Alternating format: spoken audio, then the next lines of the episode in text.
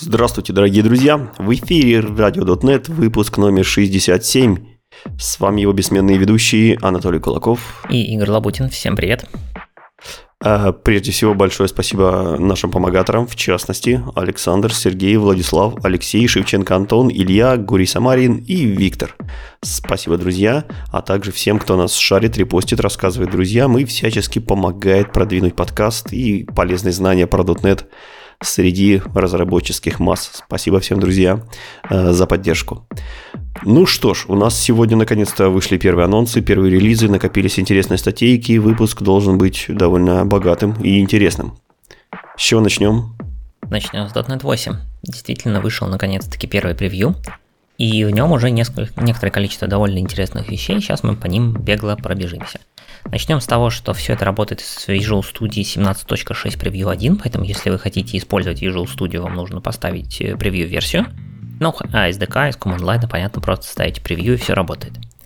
В .NET 8 появилось некоторое количество общих штук. Мы, как обычно, пройдемся сначала по самому .NET 8, а потом по разным прикладным библиотекам типа ASP.NET и Entity Framework.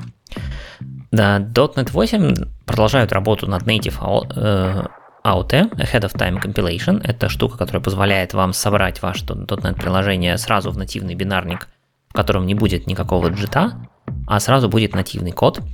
Так вот, в превью 1 появились, э, появилась возможность собирать приложение для macOS. Кроме того, ведется активная работа над уменьшением размера того, что получается в результате Native Out. И уже сейчас добились результатов по практически 50% уменьшению размера для Hello World. На Linux раньше было 3,7 мегабайта, стало 1,8. А на винде было 2,8, поменьше, чем на Linux, стало 1,7, еще меньше, чем на Linux.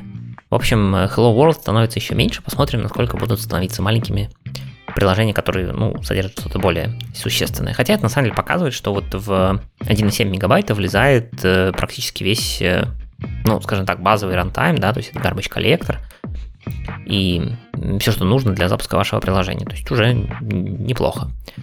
А, напомню, что преимуществами Native Out, по мнению Microsoft, ну и вообще является уменьшенный расход памяти, как это ни странно, потому что не нужно хранить в памяти managed код, не нужно его джитить, генеря память на лету, а сразу код берется из вашего бинарника.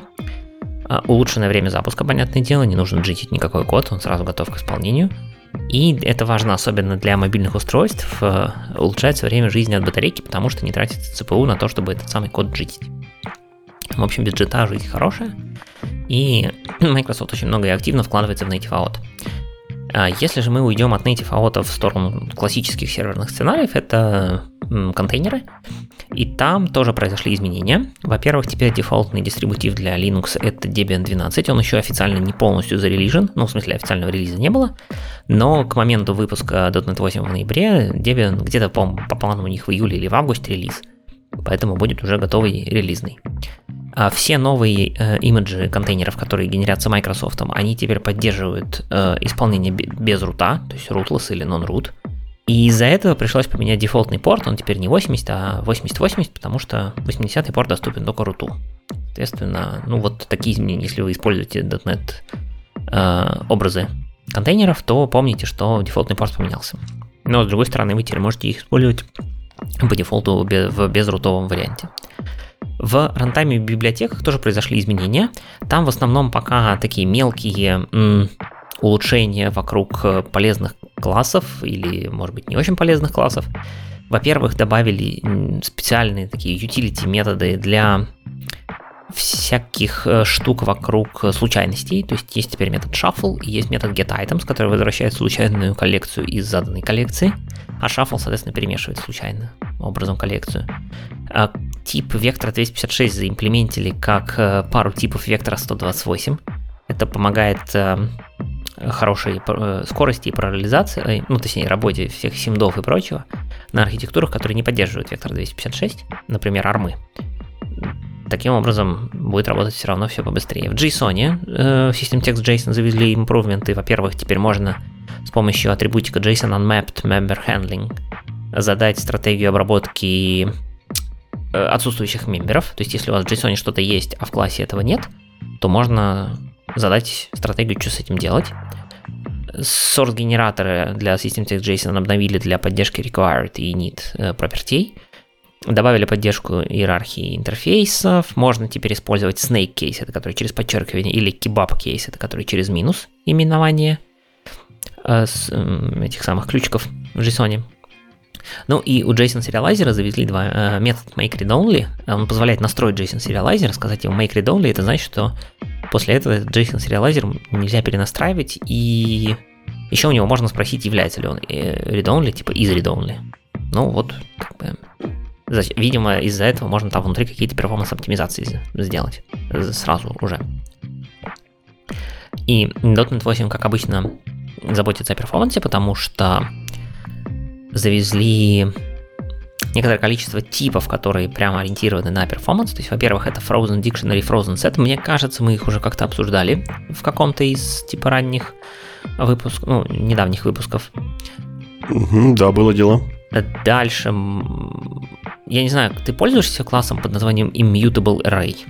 Нет, не приходилось. Ну, то есть я знаю, и код даже видел, смотрел, но как-то на практике мне э, редон листа вполне хватает. Ну вот, мне обычно тоже, но, видимо, кто-то этим пользуется, потому что э, теперь для того, чтобы строить эти immutable array, использовался внутренний, вложенный класс под названием builder, который там внутри immutable array лежал. Вот его оптимизировали, чтобы он максимально эффективно конвертил, собственно, результат с того, что он там строит, в финальный immutable array. То есть, видимо, какие-то заказчики этим пользуются и просили такую оптимизацию.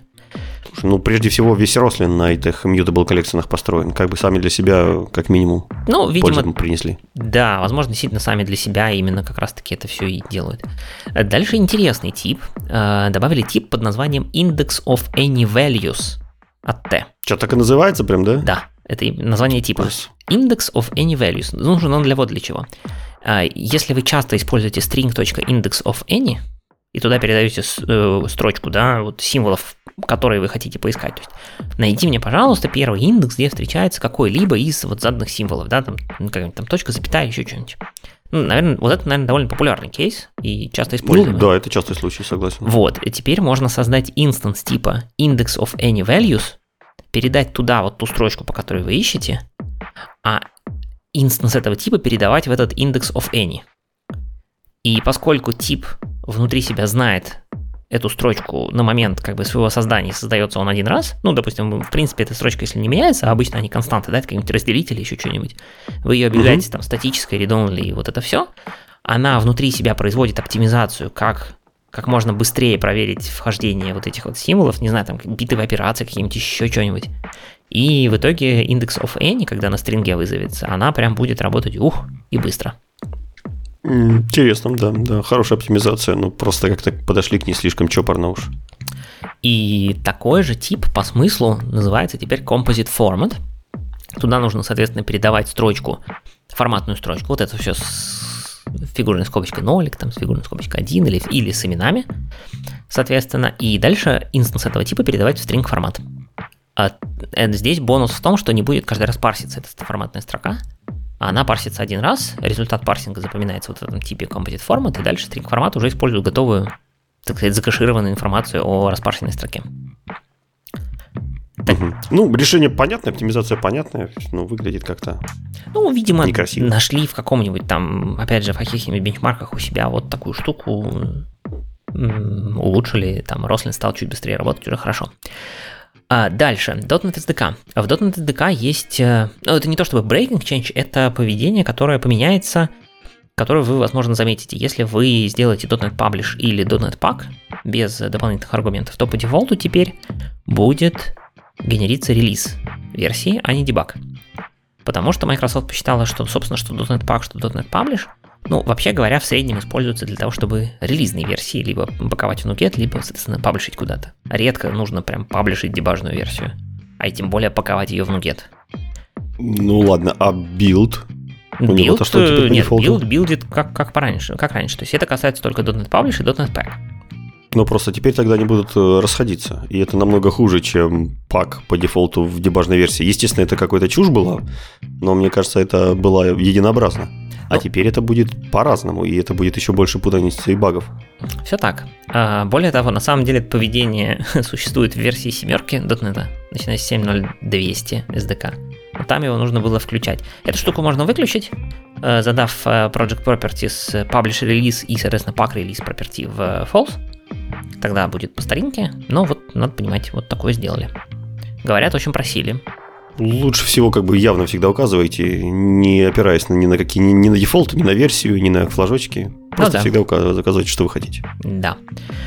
А дальше. Э, с поддержкой Linux. Э, помнишь, мы обсуждали в какой-то момент, это было где-то, наверное, в ноябре или в декабре, большую новую монорепу, мега-монорепу для сборки всего .NET из исходников. Да, да, да, было дело. Которое еще, по-моему, название какое-то хорошее было. Ну, да? .NET slash .NET. Да. Э, монорепа называется так. Там есть какое-то правильное название, типа Virtual, что-то там. Virtual VMR, по-моему, они называют. Virtual Monorepo, Monorepository. Вот. Потому что она virtual, она потому что она собирается скриптами из других репозиториев. То есть туда никто ничего не коммитит, туда все скрипты автоматически собирают. Так вот, и теперь оттуда э, можно все собрать для Linux пока только. То есть вы можете склонировать этот репозиторий, сказать там то ли build, то ли, ну я не помню, что там в README написано, и все у вас соберется полностью готовый SDK для Linux. Это, собственно, тот же самый build, который использует Red Hat и Canonical для своих, соответственно, операционок. Э, будет такое же для винды и Mac OS, но попозже. Не факт, что успеет в .NET 8. И сейчас э, они еще сказали, что теперь .NET будет таргетить Ubuntu 16.04 или новее. Ну, 16 уже сама по себе, по-моему, старая довольно-таки. Я не помню, но какая-то очень старая. А, соответственно, Red Hat они будут таргетить восьмерку или позднее. Им это нужно, чтобы там JLPC был нормальный. Но я не думаю, что это кого-то заденет, потому что кажется, что это довольно старые версии.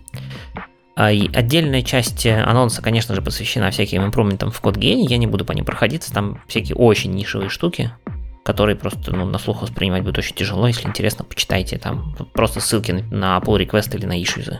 Типа, а вот мы улучшили там такое хитрое поведение в таком хитром случае. Примерно так в основной части .NET. Отлично. Остальные кусочки .NET, назовем это так, да, или библиотеки, не знаю, фреймворки вокруг, поверх .NET, у них статьи про превью в основном были про... Ну, даже не то, что в основном они начинались с того, что они рассказывали про цели, того вообще про, планы на .NET 8. И начнем с ASP.NET, у которого есть по большому счету три больших цели.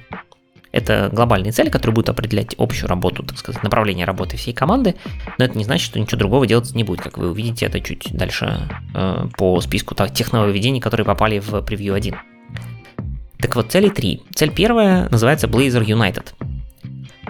У нас сейчас есть э, несколько способов собирать э, какой-никакой UI на .NET. Вы можете использовать MVC, Razor Pages, можно использовать Blazor. Соответственно, у нас есть server-side рендеринг, есть client-side рендеринг, если мы делаем Blazor WASM-ом, соответственно. Но при этом современные приложения, как говорит Microsoft, требуют на самом деле и того, и другого. То есть иногда полезен server-side рендеринг, иногда полезен client-side рендеринг.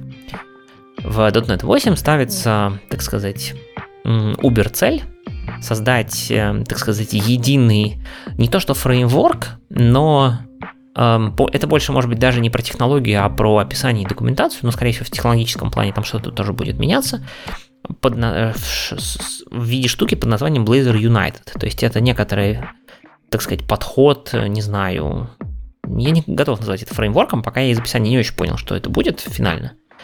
А, который позволит как раз-таки ну, унифицировать, грубо говоря, э, разработку UI на .NET именно вот для веб-приложений, с тем, чтобы у вас был такой одинаковый, видимый experience при разработке, что server-side, что client-side приложений. Э, server-side рендеринг и client-side рендеринг. В общем, посмотрим. Это пока цель, там есть детали, но вот посмотрим, во что это будет выливаться технологически. Вторая большая цель – это улучшение в аутентификации и авторизации. И здесь тоже кажется, что в основном это все будет вокруг документации, потому что там написано три пункта. Э, во-первых, создать эм, простой и хорошо документированный, так сказать, experience, ну, create experience, не знаю, обеспечить эм, простой и хорошо документированный подход для реализации аутентификации авторизации, то есть, видимо, что-то будет меняться вокруг э, System Identity и вот этих всех остальных вещей, которые довольно сложные. То есть они не то, что сложные, я так понимаю, что основная сложность э, вот всей этой работы вокруг identity, авторизации и аутентификации в .NET в том, что одна из частей этой сложности в том, что терминология, которая там используется, не совсем совпадает с классическим OAuth, да, и OpenID Connect. То есть там они ссылаются все время на них, но фактически у них своя терминология исторически сложившаяся. Из-за этого, ну, тяжеловато мне, например, было читать документацию местами. А дальше они говорят, что они хотят сделать по-английски это называется Provide Clear Steps and Tools for Production Environments. То есть, видимо, это в камень в огород всяких identity серверов и прочего. То есть они хотят документировать как-то, собственно, а что же делать-то в продакшене, как там, может быть, будут что-то писать про то, как интегрироваться с Keycloak и прочими сторонними сервисами типа Auth0, не знаю, посмотрим. А, и третий пункт это э, Deliver Meaningful Diagnostics, то есть э, с диагностикой. Мы, кстати, это обсуждали в прошлый раз, что там Identity Server, да, какие-то там логи. Логи, он, по-моему, да, писал какие-то у нас не те, не на тех уровнях. Ну да, не на стандартных, которые Microsoft вообще обычно используют. И вообще с диагностикой э, аутентификационной части в .NET, видимо, по мнению самого Microsoft, не так, чтобы хорошо. Не то, чтобы я, например, сильно страдал, когда с ней работал. Ну, нормально, можно было понять, что там происходит. Хотя и не всегда. То есть, в общем, будет, как, будут какие-то улучшения в диагностике вокруг аутентификации и авторизации. А, и последний третий пункт это Native Out. Э, с Native Out есть большая проблема в ASP.NET. Он сейчас не работает, потому что он использует огромное количество всякой Э, кода генерации на лету, там, динамики, лямбды, reflection и вот это все. И поэтому прям сделать так, что любое ASP.NET приложение заработает native out, это пока цель слишком амбициозная. На .NET 8 цель сделать так, чтобы API приложения, то есть мы пока не говорим про всякие Razer и прочее, причем API приложения созданы исключительно с Minimal API, то есть пока без контроллеров, вот они должны научиться работать в режиме native out.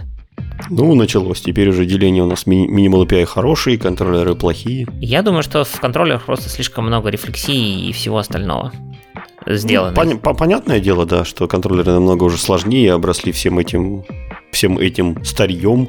Но все же, люди пользуются, и контроллер, контроллерам сейчас все равно намного больше, чем Minimal API.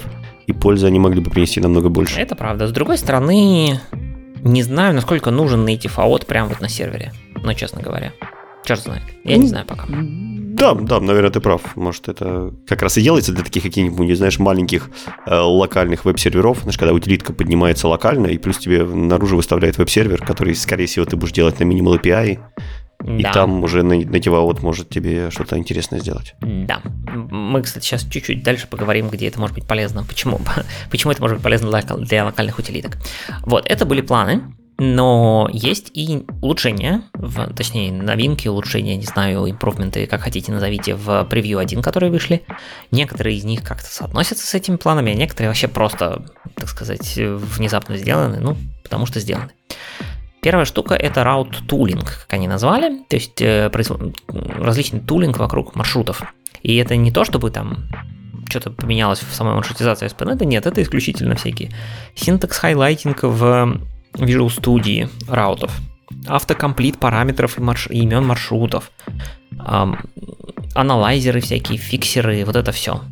То есть э, наборов всяких, если вы работаете с раутами, то есть у вас теперь появится analyzer, который проверяет, что вы нигде не задублировали маршрут. Их там можно будет, что-нибудь он там, видимо, будет проверять там с учетом всяких minimal API групп там и, и всего такого. То есть с маршрутами должно стать работать полегче. Ну, а в райдере, я так понимаю, давно есть вот этот вот ну, не очень давно, где-то в прошлом году уже появилась какая-то продвинутая работа с маршрутами, где можно посмотреть все эндпоинты твоего приложения и так далее. Да-да-да, как, там какой-то endpoint window или что-то такое. Вот-вот-вот. Ну вот, видимо, они что-то вокруг этого тоже студии пытаются сделать. А при этом появилось э, улучшение перформанса. То есть вот э, все эти констрейнты раутов, то есть когда мы пишем внутри раута, там в фигурных скобочках, мы можем написать, что вот тут может быть, там, не знаю, только такой-то часть пути, да, причем удовлетворяющая регексу, например. То есть их же можно было регексом писать в том числе. И вот регексы теперь они по дефолту компилируются. А если и там, и сям у нас используются какие-то одинаковые кусочки, то они будут шариться между друг другом. Ну и там, где получится, будет использоваться source-генерированные регексы, которые работают быстрее, как известно. Ну, занимает меньше кода, там reflection не используется, ну, не reflection, а коды генерации в рантайме не используется и так далее. В общем, performance там тоже улучшится. А, новые аналайзеры вокруг э, работы с именно ASP.NET специфичными штуками. Есть такая, такой класс, называется Header Dictionary. Это словарик, собственно, где лежат значения хедеров, которые к вам пришли в, рек- э, в реквесте, либо вы отправляете в респонсе. Вот теперь есть аналайзеры, которые скажут, подскажут, как правильнее с ним работать. То есть э, писать к нему Add на самом деле не очень эффективно. Проще говорить set или append. Он там по оптимальной работает в этом случае. А, е, э, поскольку в прошлом релизе появилась такая штука, что параметр, который передает, вы можете в обработчик вашего либо в контроллере, либо в Minimal API передать теперь параметра какого-то типа, не обязательно примитивного. И если у него есть метод tryparse или bind async, то они будут использованы для того, чтобы замапить, соответственно, значение из query строки в значение в инстанс этого типа. Так вот, теперь есть аналайзер, который проверит, что у этого типа в таком случае корректная сигнатура tryparse или bind async, или может ее вообще нет, тогда будет там warning писаться и так далее. Э, ну и вокруг request delegate там всякие осинки, таски, task T проверяет тоже, что там все корректно написано, и ваш request делегат тоже ожидаемой сигнатурой обладает. В Blazor exception теперь можно диспатчить synchronization контекст, если вам зачем-то надо. Hot Reload в WebAssembly теперь поддерживает изменения в инстансах, в филдах, в пропертиях и в ивентах. Так что если вы в WebAssembly все это отлаживаете, будет теперь поприкольнее. Hot Reload будет срабатывать. Э, удивительно, но раньше не были поддержаны символ серверы, когда мы дебажили .NET в WebAssembly, теперь поддержаны. Какой Где... ужас, как, как, как мы дебажили-то без этого? Не знаю, да, ну да. вот... Там, это нужная штука. Внезапно, да. А, WebAssembly можно теперь дебажить в Firefox. Видимо, раньше можно было только, не знаю, в Edge и в Chrome, вероятно. Ну, скорее всего, в Chrome, да. Ну, там, опять же, Edge и Chrome шарят общий движок, поэтому, видимо, более-менее было одинаково. В Firefox теперь можно там же свой этот рендеришь. Ну да, да, поэтому там все равно Chromium ничем не отличался. Да. Так, теперь, э, да, важное ну, изменение, которое будет видно визуально, э, была следующая проблема. Когда вы собираете ваше Blazor WebAssembly приложение, вы на выходе получаете что? Правильно, .dll файлик. А как у нас фаерволы в интернете реагируют на попытку там заунлодить какой-нибудь .exe или .dll? Ну, в общем, некоторые фаерволы весьма агрессивно настроены и не дают такое делать. Хотя это всего лишь WebAssembly приложение, которому можно, наверное, доверять, потому что оно будет исполняться в сэндбоксе.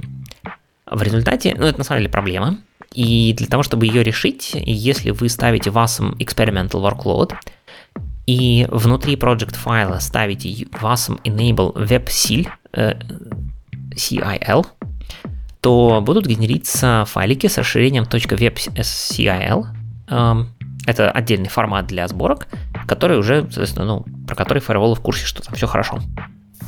И ну, по факту это тот же самый WebAssembly код. Слушай, да? Ничем не да, да, да, это тот же самый WebAssembly код, но вот у него со своим собственным просто расширением. Да, расширением. Да, да, да. Но просто, возможно, ваш остальной тулинг будет очень удивлен, не увидев DLL файлов, да, увидев какие-то странные. Поэтому, видимо, поэтому не стали это делать э, включенным по дефолту, а пока только надо включать явно через пропертю.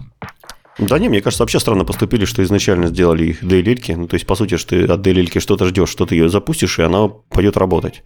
В WebAssembly, скорее всего, так просто не запустишь, и так просто оно работать не пойдет. Ну, в этом смысле... И там нужен специальный рантайм и все такое. Да, ну, надо сказать, что, знаешь, видеть DLL, когда ты собираешь приложеньку на macOS, например, тоже странно.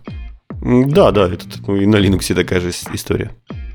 Вот, поэтому, ну, на Linux есть хотя бы еще SO, а, на Mac, по идее, тоже, да, SO, Shared Object, да. который, по-моему, там то же самое. Да. Хотя это, это не SO в понимании, так сказать, Linux и MacOS, это, это просто, просто контейнер с какими-то данными, которые нужно специальной приложенькой выполнять. Э, так, что еще у нас завезли? А, вот.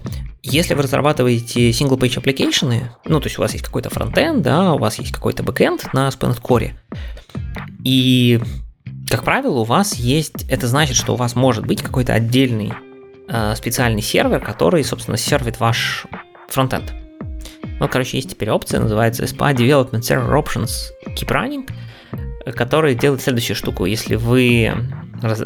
стопите ваш ASP.NET Core процесс, чтобы, например, ввести, внести какие-то изменения в бэкэнд, то вот этот вот самый сервер, который сервит SPA, будет, не будет останавливаться, а он короче, не будет оставаться вместе с вашим ASP.NET Core отлаживаемым процессом, а будет продолжать работать, чтобы вы могли перезапустить ASP.NET Core процесс и продолжить дальше без необходимости там поднимать что-то там.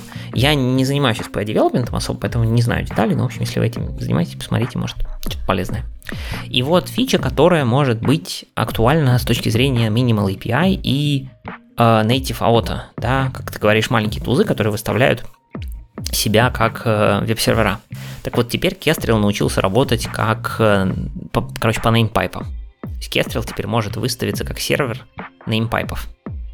Что я, например, довольно часто, не, не в смысле Kestrel через неймпайпы, а вообще, в принципе, вот это вот общение через неймпайпы я очень часто использовал, когда писал какое-то общение между процессами, которые точно работают на одной машинке. То есть, когда мне нужно было из какого-нибудь там фронтенда, типа десктопного приложения, доступиться к бэкэнду, типа э, виндовому сервису, то вот неймпайпы были прям самое оно. Ну, там был, конечно, WCF, да, WCF, э, net pipe, и погнали. Портов не нужно, ничего не нужно, как бы ты генеришь свое уникальное имя неймпайпа, и все работает. Вот, вот теперь можно делать через Kestrel. Ну, да, у меня тоже такой, такой же опыт, когда мы локально что-то делали. Естественно, MPipe это самый быстрый и самый оптимальный способ. Ну, не знаю, я что-то в современности что даже немножко сомневаюсь, а нужно ли это, пользуется ли этим кто-то. Потому что это же автоматически тебя делает э, привязанным к винде. Ну, во-первых, не факт. Пайпы есть не Ты только думаешь, на винде. Они как но есть тогда, ну, по-моему, вот так вот используются, и они оптимальные только на винде. Потому что, мне кажется, на Linux э, какие-то local socket, сокеты, они намного быстрее на пайпов. То есть Но... там их смысла нет в таком, в, так, в таком ключе использовать. Но это не точно. Может это быть, это не точно, я действительно не помню, давно не занимался. Я писал когда-то на пайпах, в том числе на Linux, ну, совсем уже не помню. В общем, надо посмотреть будет, но, по крайней мере, вот э, кейс, когда, может быть, действительно это будет полезно, что и все это в Native AOT завести, вообще будет зашибись маленькая тулза, которая может выставляться себя как маленький сервер. А, 3 теперь включено по дефолту, HTTP 2 поверх TLS, то есть, ну, по сути, HTTPS, да, поддержана на macOS, этого не было.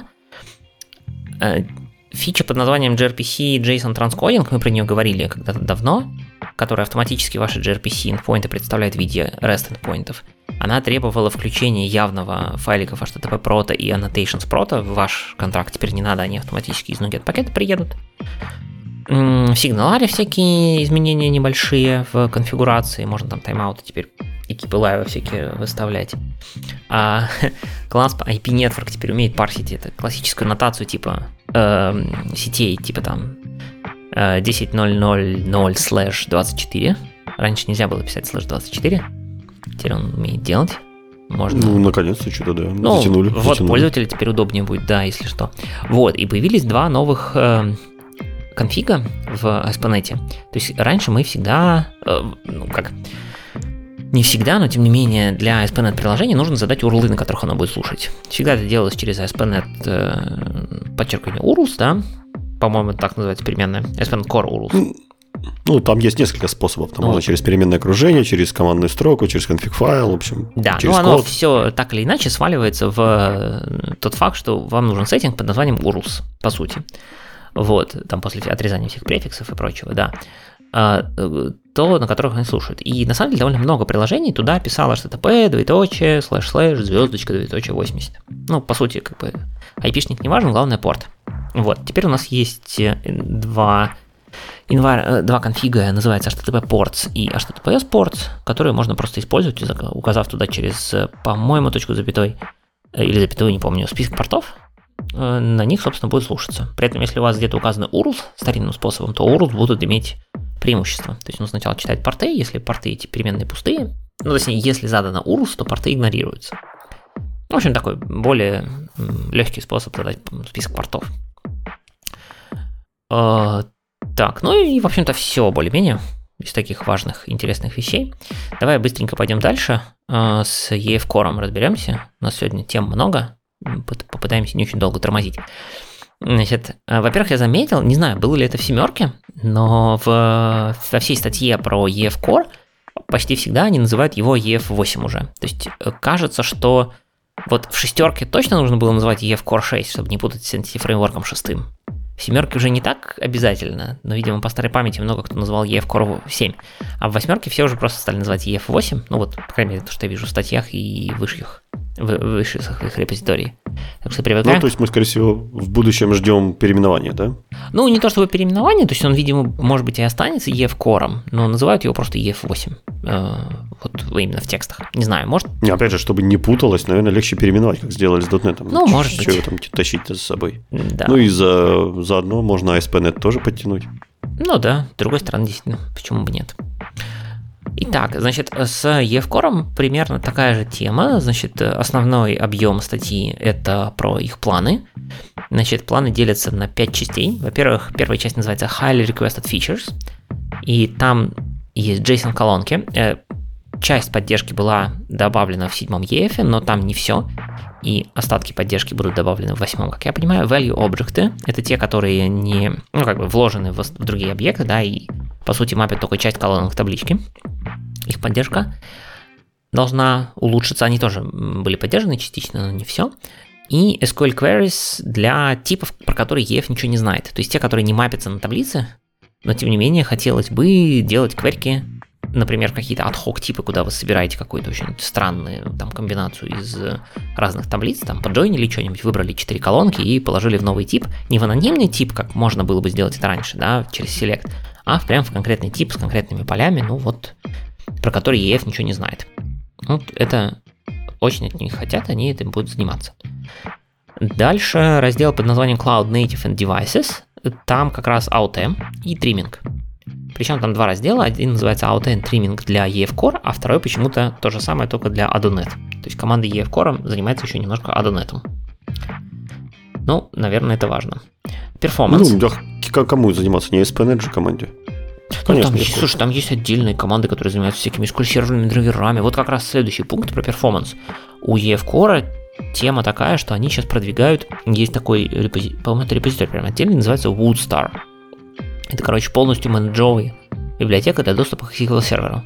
И они прям прямо говорят, что да, это, короче, fast, она, короче, очень менедж, все такое, но вот стандартный этот э, систем дата, как он зовется, SQL сервер клиент, короче, который обычный, он никуда не девается, он будет развиваться, то же самое, но он типа не менедж, он, значит, использует эти библиотечки от SQL сервера. Вот. Ну вот тоже как-то странно, чтобы EF Core команда занималась, значит, проектом по доступу конкретно к SQL серверу, ну, видимо. Может, это ажуру надо очень сильно, непонятно. Uh, Visual Tooling, uh, T4, помните, они в прошлый раз, в прошлом релизе добавили T4 темплейты для скафолдинга, можно было редактировать. В общем, они хотят эту штуку расширить побольше T4 темплейтов. И получше experience, если вы работаете с Database First подходом, uh, то надо, там они хотят что-то улучшить в поддержке, опять же, тулинга, как Visual Studio и тулов вокруг. ну и последний раздел, он называется Developer Experience. Мне очень понравился, там есть единственный пункт, и он называется Make EF Core Better. Неплохо. А до этого ничего делали, пытались его испортить, сделать медленнее, я не знаю. Я не знаю. Я причем прочитал те три абзаца, которые там написаны потом. Я так и не понял, что они хотят сделать better. Там дальше переведен список GitHub ишизов на, по-моему, 60 штук. Видимо, вот фикс этих ишисов и заключается в том, чтобы сделать его better. Но мне кажется, фикс любых ишисов сделает better, как бы лишь бы новых багов не плодили. Так что... Хотя тоже могут быть и ишисы, которые улучшают, почему нет. Настолько ничего в анонсе писать, что они просто вот перечисляют, что будем закрывать ишисы. Э, погоди, мы найдем других анонсов, там будет еще интереснее. Ладно. А, при этом в превью 1 завезли некоторое количество э, прям нововведений. А, для unmap типов, то, что я говорил, что это одна из highly requested features, в седьмом э, Entity Framework можно было исполнять запросы, у которых возвращаются скалярные типы.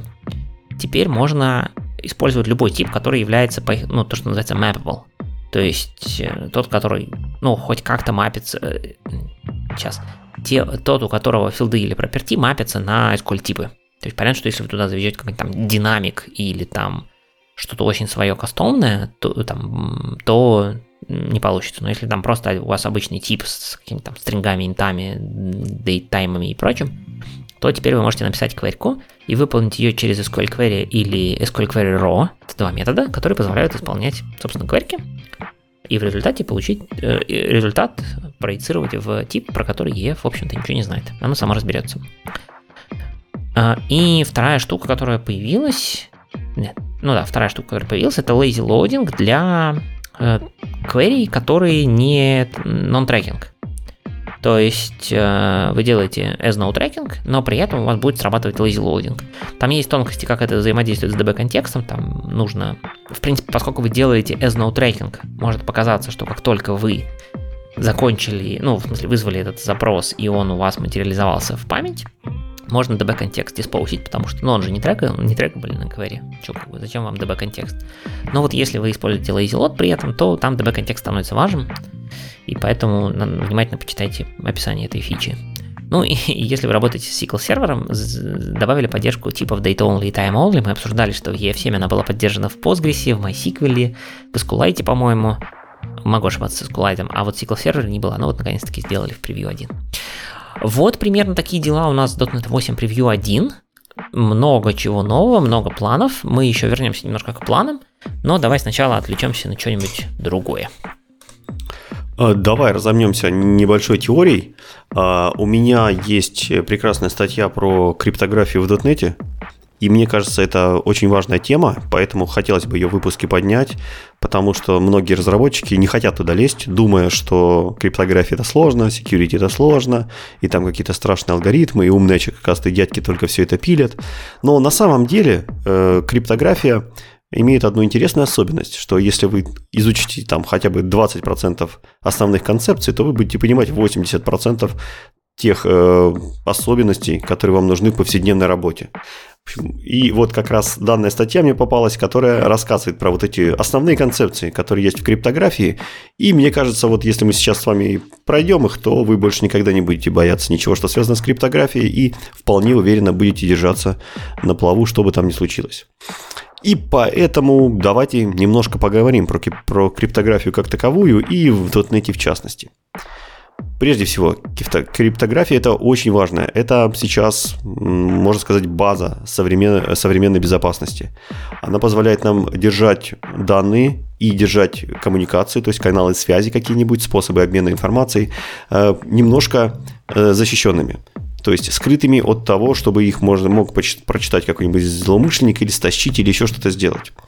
И поэтому вся криптография нацелена на то, чтобы изучать, разрабатывать и применять на практике, в нашем случае, математические алгоритмы, которые э, позволяют защищать данные или коммуникацию от какого-нибудь э, легкого чтения.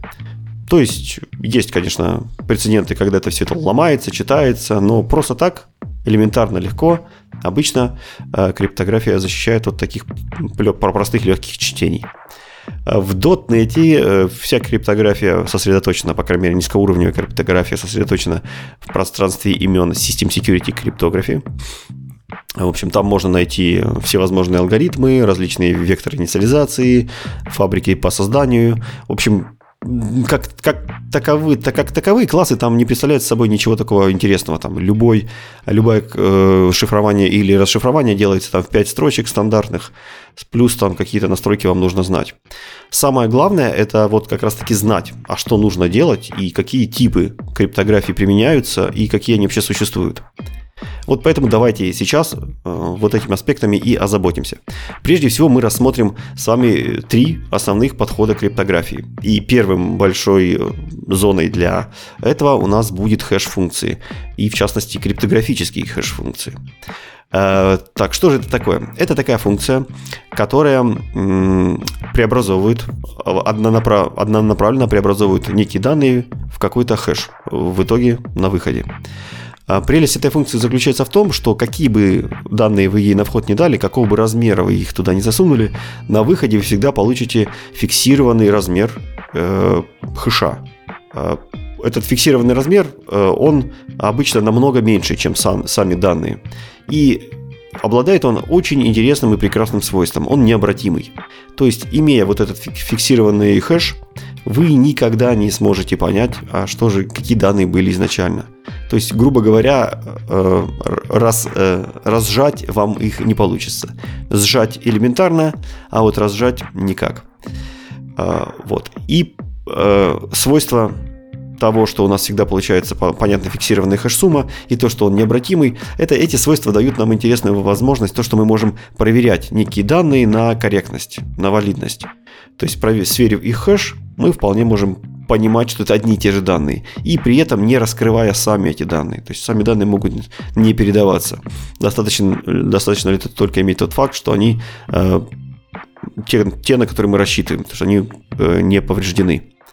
А, также а, хэш-функции, они обычно обладают э, э, алгоритмом, который позволяет приводить нам, получая на входе одни и те же результаты, выдавая, выдавать все время один и тот же хэш, что, соответственно, логично. И теоретически не существует таких двух разных входов, которые дадут нам один и тот же хэш.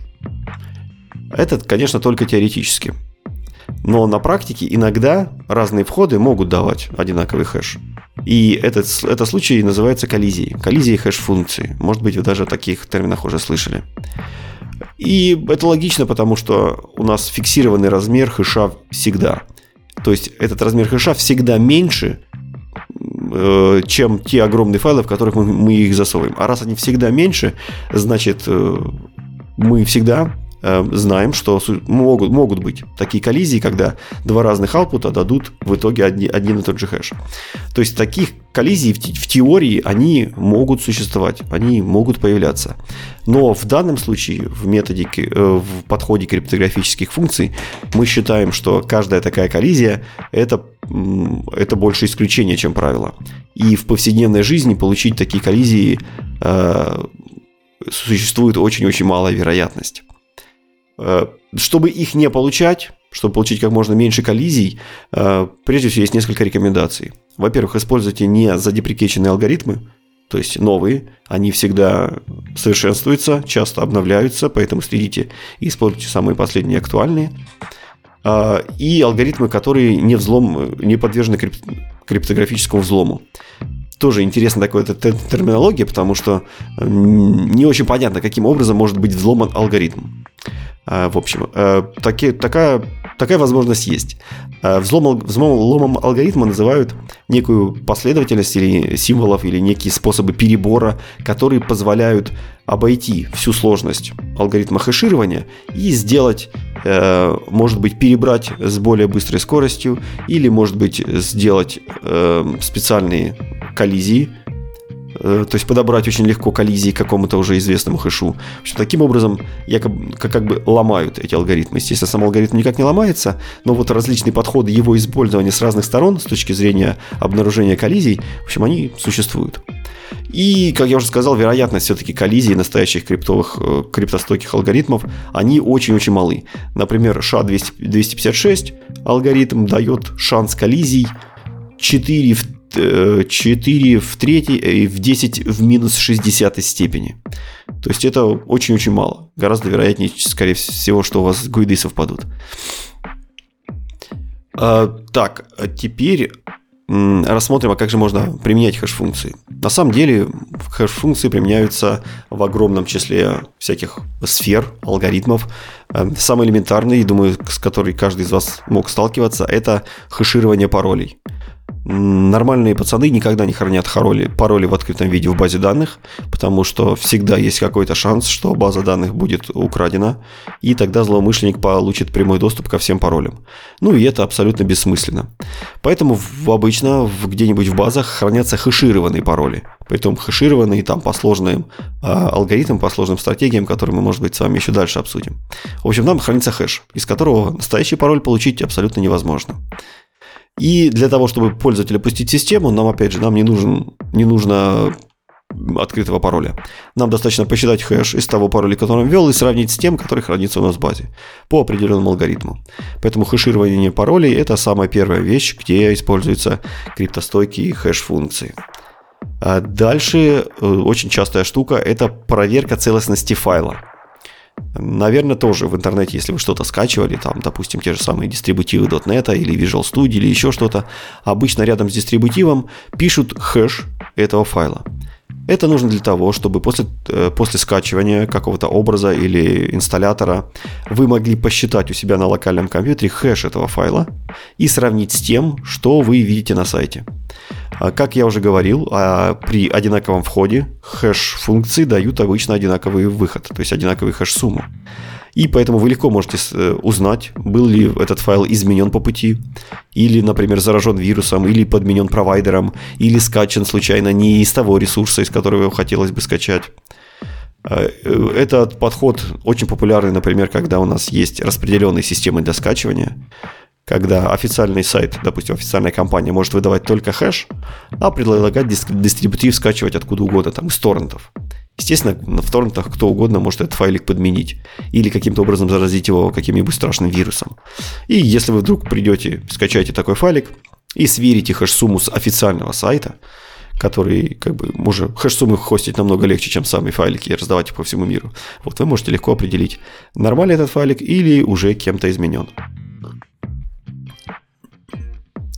Давайте же теперь рассмотрим, какие есть хэш-алгоритмы. Прежде всего, наверное, самый популярный у всех на слуху, ну, может быть, был у всех на слуху, это MD5, Message Digest алгоритм. А, это самый широко используемый алгоритм, э, и, наверное, многие из вас слышали, что MD5 больше использовать нельзя. Это как раз таки пример того алгоритма, который был криптографически взломан. То есть его можно каким-то образом э, использовать для того, чтобы скомпрометировать данные или быстро найти коллизию. И поэтому любой анализатор, который только вы подключите в свой проект, security анализатор, и который увидит там строчка MD5, сразу начинает орать как не в себя. Что бросайте, не используйте, не делайте так, не трогайте его. А на самом деле это правда только наполовину. Ну то есть действительно в целях криптографии и какого-нибудь хеширования криптостойкого использовать MD5 нельзя, притом нельзя уже очень-очень давно.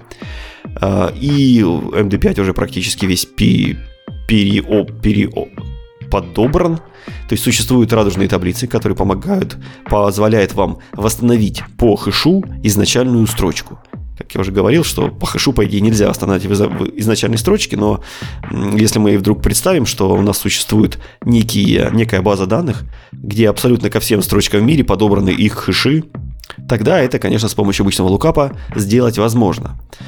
Э, и такие хэши на самом деле сделать для больших серьезных алгоритмов очень-очень сложно. Но так как MD5 довольно старый, у него есть специальные подходы, как его этот алгоритм использовать не настолько э, дорого, то есть быстро сгенерить эти хэши. Плюс он уже оптимизирован на железе на достаточно многих там процессорах и видеокартах.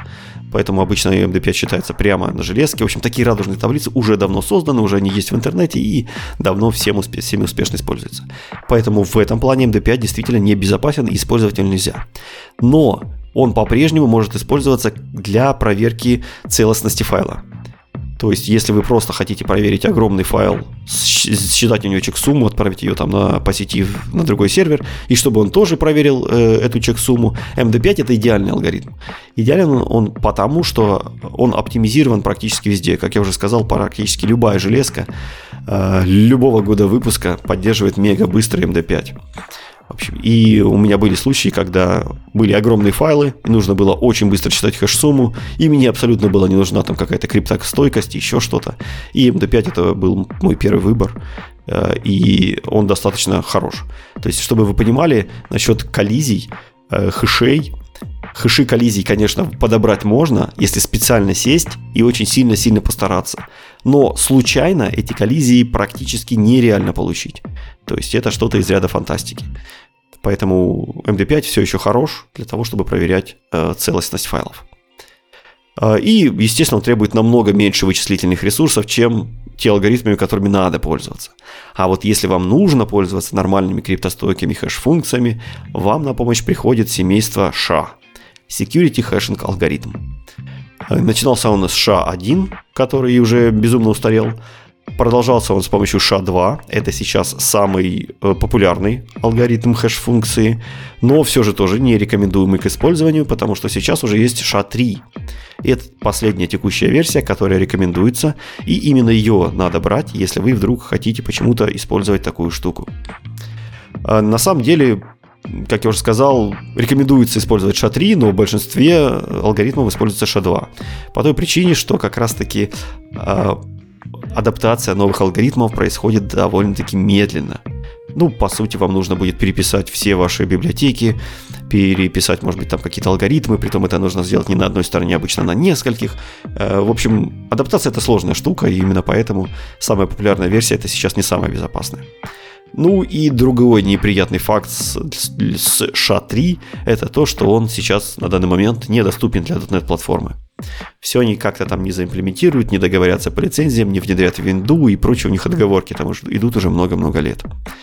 Э, поэтому из коробки вы его не получите, но, естественно, можно поставить какую-нибудь дополнительную библиотечку. А еще один интересный алгоритм, который стоит упомянуть в разделе хэширующих функций, это HMAC. Э, это хэширующая функция, которая требует для создания кэша специальный ключ.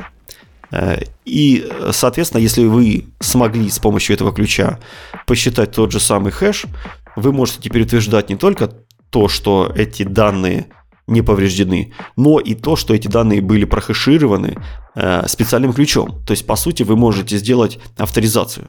Вы можете понять, а кто именно, кому принадлежит этот ключ с помощью которой был посчитан этот, этот хэш-код. Это тоже очень популярная стратегия, которая часто используется в различных алгоритмах. А, так, закончились с хэш-функциями. Надеюсь, вам было примерно понятно, для чего используется хэш-функция, какими свойствами обладает. Теперь перейдем непосредственно к э, самой шифрованию и дешифрованию. Ну, естественно, какая же криптография может быть без шифрования и дешифрования. Итак, самым примитивным способом шифрования является симметричное шифрование. Э, симметричное шифрование, да как, в принципе, любое шифрование нацелено на то, чтобы скрыть данные, но не просто скрыть, а чтобы можно было в скрытом виде передать, и на другой стороне, в отличие от хэш-функций, декриптовать, расшифровать их. То есть иметь возможность их так точно раскрыть. У нас есть два основных подхода к шифрованию. Это симметричное и асимметричное шифрование. Сейчас мы поговорим с вами о симметричном. Итак, э, симметричное – это специальный класс математических алгоритмов, которые э, шифруют ваши данные с помощью специального ключа. И он может дешифровать ваши данные с помощью того же самого ключа. То есть, если вы хотите, например, между двумя серверами обмениваться какой-то шифрованной информацией, перед вами стоит э, большая дилемма. Как передать вот этот секретный ключ? Потому что если у вас посередине будет какой-то злоумышленник, который этот ключ у вас стащит, то, в принципе, все ваше шифрование сразу можно отменять, оно будет бесполезным потому что дешифровать эти данные может любой человек, у которого есть тот же ключ, который мы вышифровали. Из-за вот этого свойства, что нам нужен всего лишь навсего один ключ, этот подход еще часто называют э, шифрование с помощью приватного ключа. Э, я думаю, что вот когда все изучают шифрование, то вот первым делом они сталкиваются с симметричным шифрованием. Допустим, э, многим известен шифр Цезаря, где мы просто-напросто сдвигаем буковки там на какую-то определенную, э, на какую-то определенную позицию и таким образом проходимся по всем, по всем остальным буквам. Это типичный пример симметричного шифрования. Э, или, например, когда мы ксорим какое-нибудь число или какой-нибудь э, текст, на, ксорим на специальный ключ, это тоже пример симметричного шифрования, который элементарно восстанавливается, если мы знаем тот ключ, с помощью которого мы ксорим. Есть э, очень интересные способы взлома симметричных, э, симметричных шифров, но они немножко уходят сейчас за нашу дискуссию.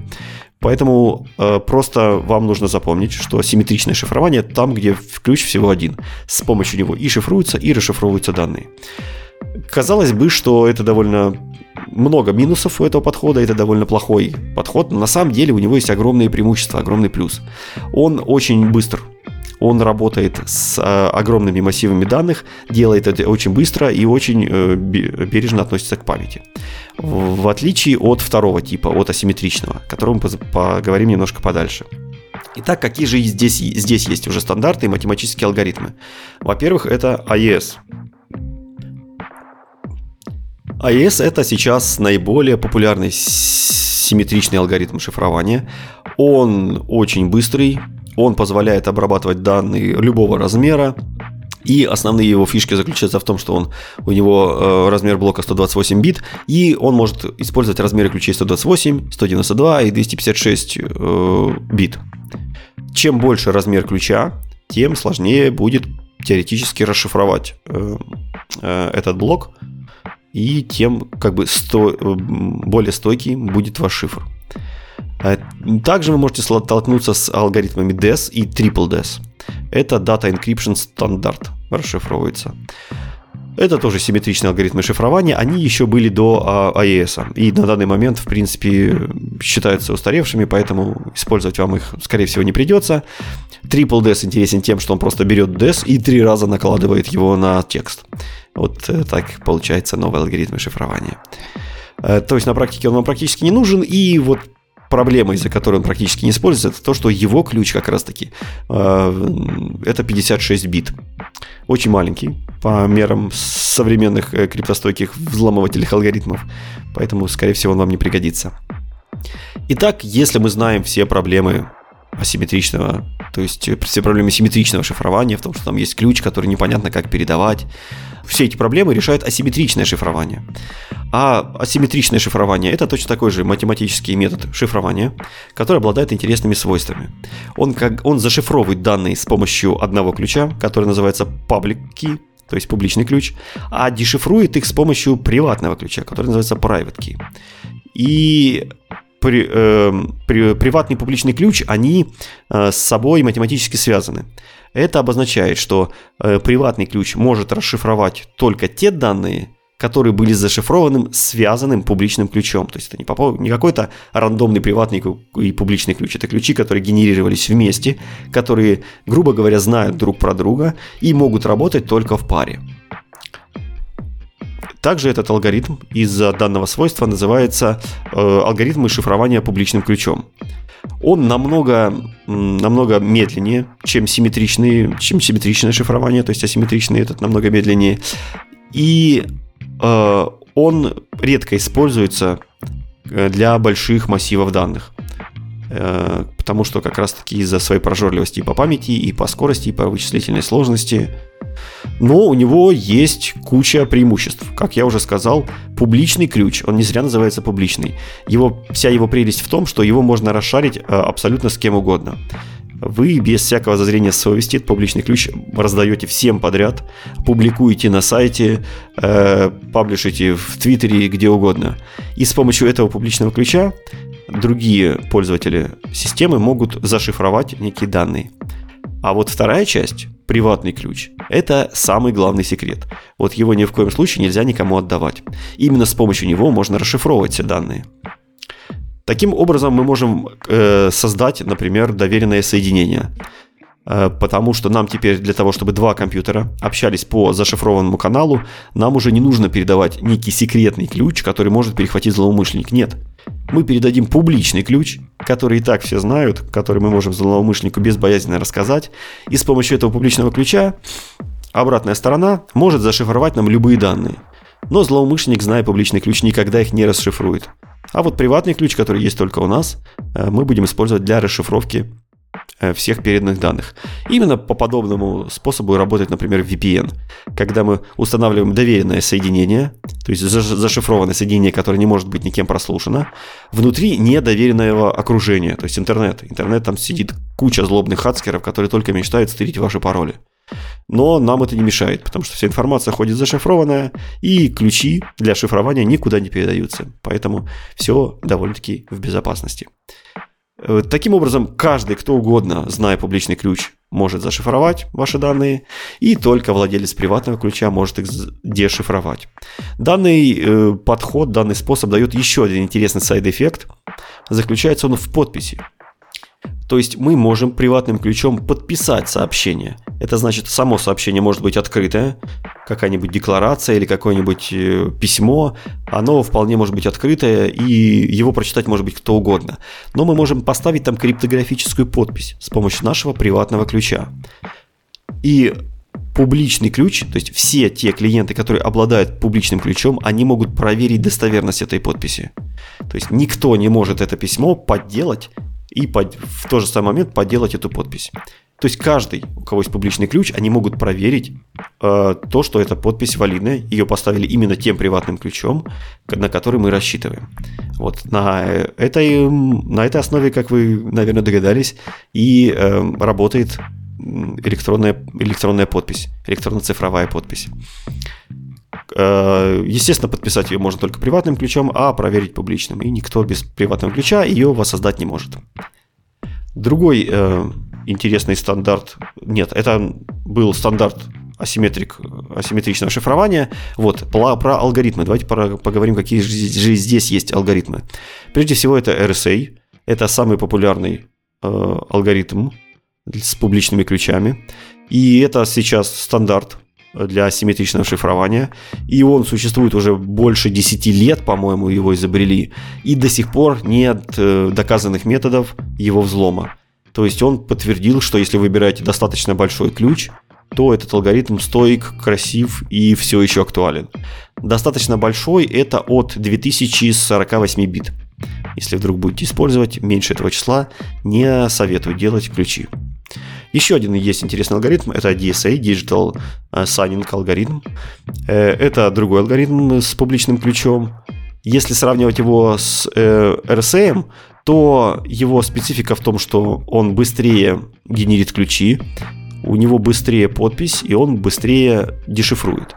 При этом RSA быстрее шифрует и быстрее проверяет подпись. Общем, если для вас важны вот такие тонкости, то вот здесь уже можно поиграться, то есть выбрать тот или иной алгоритм с теми или иными свойствами.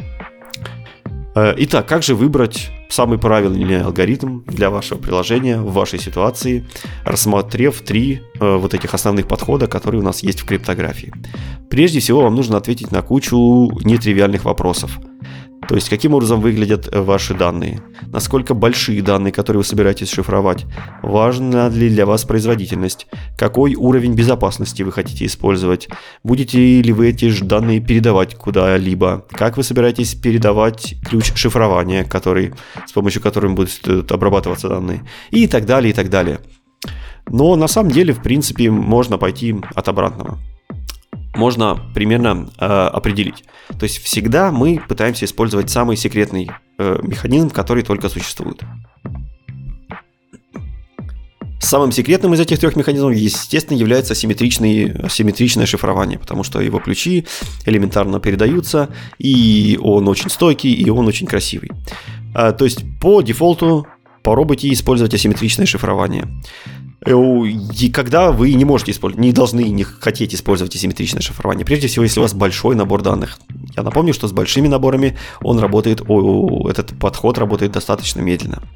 А другой способ, когда не нужно, э, то есть другой причина, когда, когда, когда не нужно использовать асимметричное шифрование, это когда вам всего лишь ну, навсего нужно проверить целостность данных.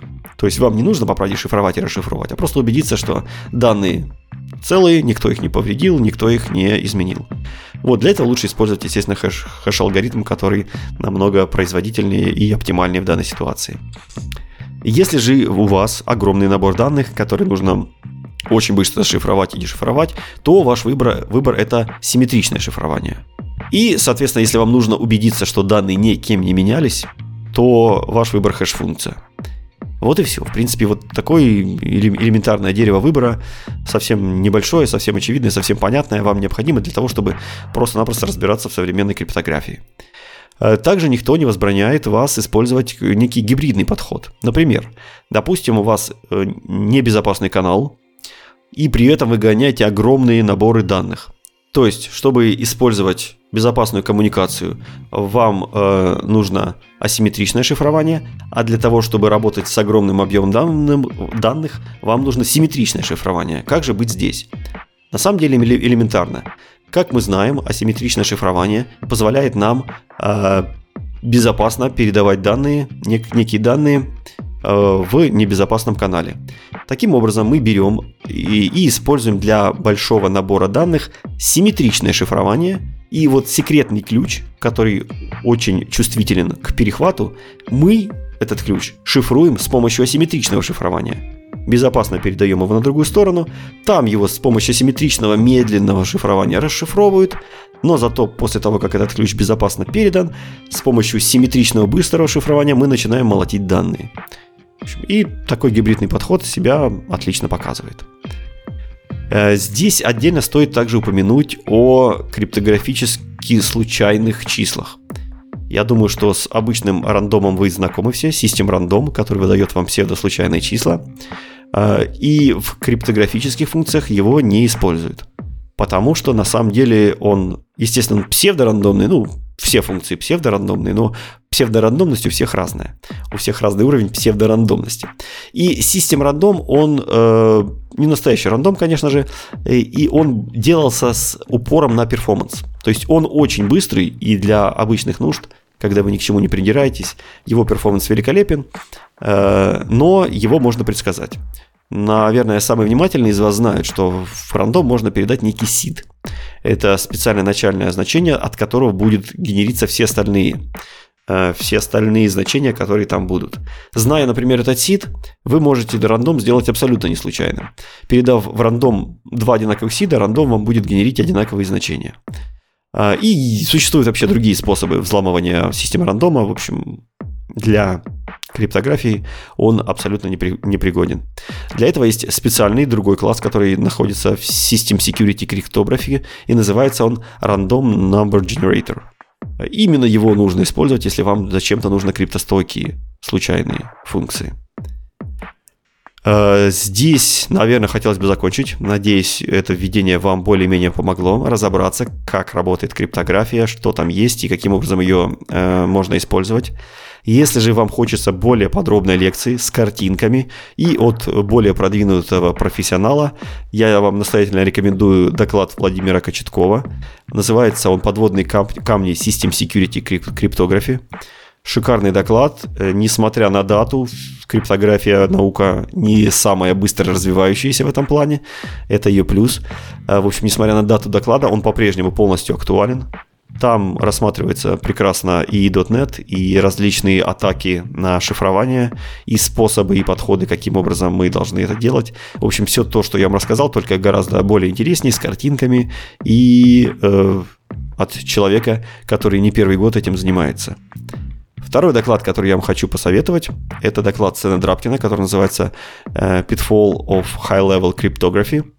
Здесь в этом докладе Стэн рассуждает о проблемах, которые связаны с низкоуровневой криптографией, то есть когда мы должны задумываться об алгоритмах, о векторе инициализации, о размере ключа шифрования, о том, как это все передавать. В общем, это довольно низкоуровневая штука, и если вы там э, вдруг э, углубитесь в код, то там есть очень много э, моментов, где вы можете прострелить себе все ноги, руки и голову.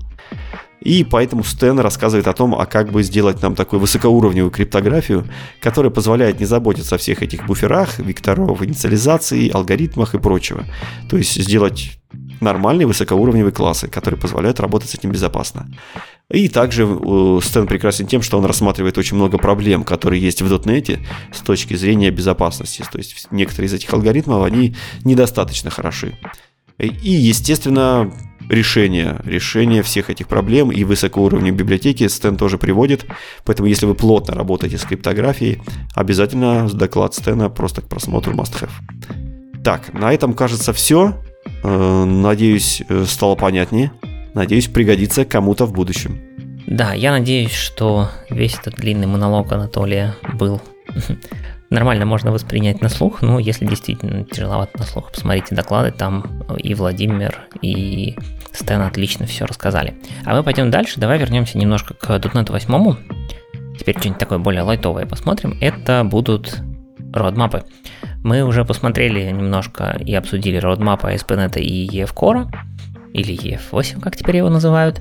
Но есть еще ряд компонент или библиотек, которые строятся на .NET платформе, которые тоже выпустили свои родмапы касательно .NET 8, и я по ним кратенько пробегусь, потому что там есть местами, ну, где-то интересно, где-то не очень, ну, просто чтобы все были в курсе, что нас ждет. Начнем мы с Maui. Maui это, наверное, штука, на которую Microsoft возлагает большие надежды в плане того, чтобы стать эм, большим UI-фреймворком для всего вся и всех платформ. Но глядя на roadmap, не кажется, что там планируются какие-то большие мировые завоевания, потому что, во-первых, э, первый пункт roadmap это Improved Upgrade Path из Xamarin в .NET, то есть будут упрощаться и улучшаться пути миграции существующих Xamarin приложений в MAUI. Э, здесь там подтянут SDK Quality, напишут Upgrade Assistant, э, напишут еще кучку документации, но никаких каких-то революционных нововведений нету. А второй пункт – это ускорить UI рендеринг, видимо, там все еще что-то подтормаживает. И третий пункт – это улучшить то, что называется inner loop developer time, то есть время, которое тратится разработчиками в момент разработки, а именно build time улучшение и hot reload улучшение. Вот такой вот скромненький roadmap MAUI на, по сути, весь этот год. Ну, get, э, который не является, вообще говоря, как бы штука, которая прям как-то вот релизится вместе с .NET. У Getorg вообще свои собственные циклы релизов, они релизятся, когда захотят. У .NET тулов, ну, понятно, что они связаны с .NET, но тем не менее, Nuget выкатил довольно обширный roadmap, я не буду проходить по всему, но у них довольно большой фокус на security, то есть э, они сделают штуку под названием Package Vulnerability Audit, то есть они будут э, сканировать, видимо, пакеты на предмет известных э, уязвимостей и каким-то образом уведомлять вас. Пока детали я не читал, не видел. Как только будет что-то выкатываться ближе к релизу, будем смотреть. А дальше есть, э, видимо, некоторые проблемы с тем, как хранить пароли к NuGet сурсам, если у вас они каким-то образом запаролены. Тоже с этим будут работать на тему encryption и прочее. А, появится довольно много, ну не то чтобы диагностик, но различных там упрощений, улучшений вокруг работы, вокруг работы с HTTP и HTTPS. То есть, если у вас, допустим, вы к чему-то доступаете по HTTP, а должны по HTTPS что-нибудь в таком духе, вот это все будет там борный компенсации и так далее. А, и мы рассмотрели фичу ну, когда-то давно, там, летом, чуть ли не на прошлом она была выкачена, это Package Source Mapping.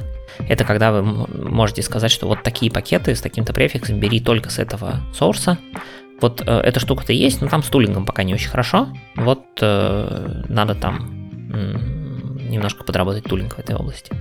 В тулингом еще нужно подработать это Central Package Management, это когда вы можете указать все в едином файлике в корне вашего проекта. И после этого все CSPRG просто ссылаться на имя пакета без указания версии. Вот тулинг тут тоже пока не очень хорошо поддерживает, видимо, ресторы, там апдейты, апгрейды и так далее. Дальше у них есть интересный раздел, он называется Season of Giving. Ну, то есть, типа, такие штуки, которые полезные, которые они, типа, раздают, типа, бесплатно. Ага. Не знаю, я не знаток э, иностранных, в данном случае, фразеологизмов или что это такое. Возможно, э, эта фраза что-то значит более интересное, но тем не менее. Там будут э, штуки про вокруг в основном тулинга в части .NET, а именно .NET List package будет выводить что-то, что можно прочитать в так сказать, компьютером, то есть то, что machine readable output, то есть вы можете парсить и встраивать это дело в свои тулы, например. А также огромное количество импрувментов у них заявлено для NuGet.exe и для .NET NuGet команд, всяких restore там и прочее, package. Так что если вы работаете с NuGet пакетами через command line, следите внимательно за тем, что там будет выкатываться, видимо, там будут какие-то улучшения, упрощения импровменты. В самом сайте NuGet они, вот уже мы обсудили, добавили фильтр по таргетам. Также они планируют сделать очень важную фичу, добавить Dark Mode в сайт. Он сейчас пока не умеет Dark Mode.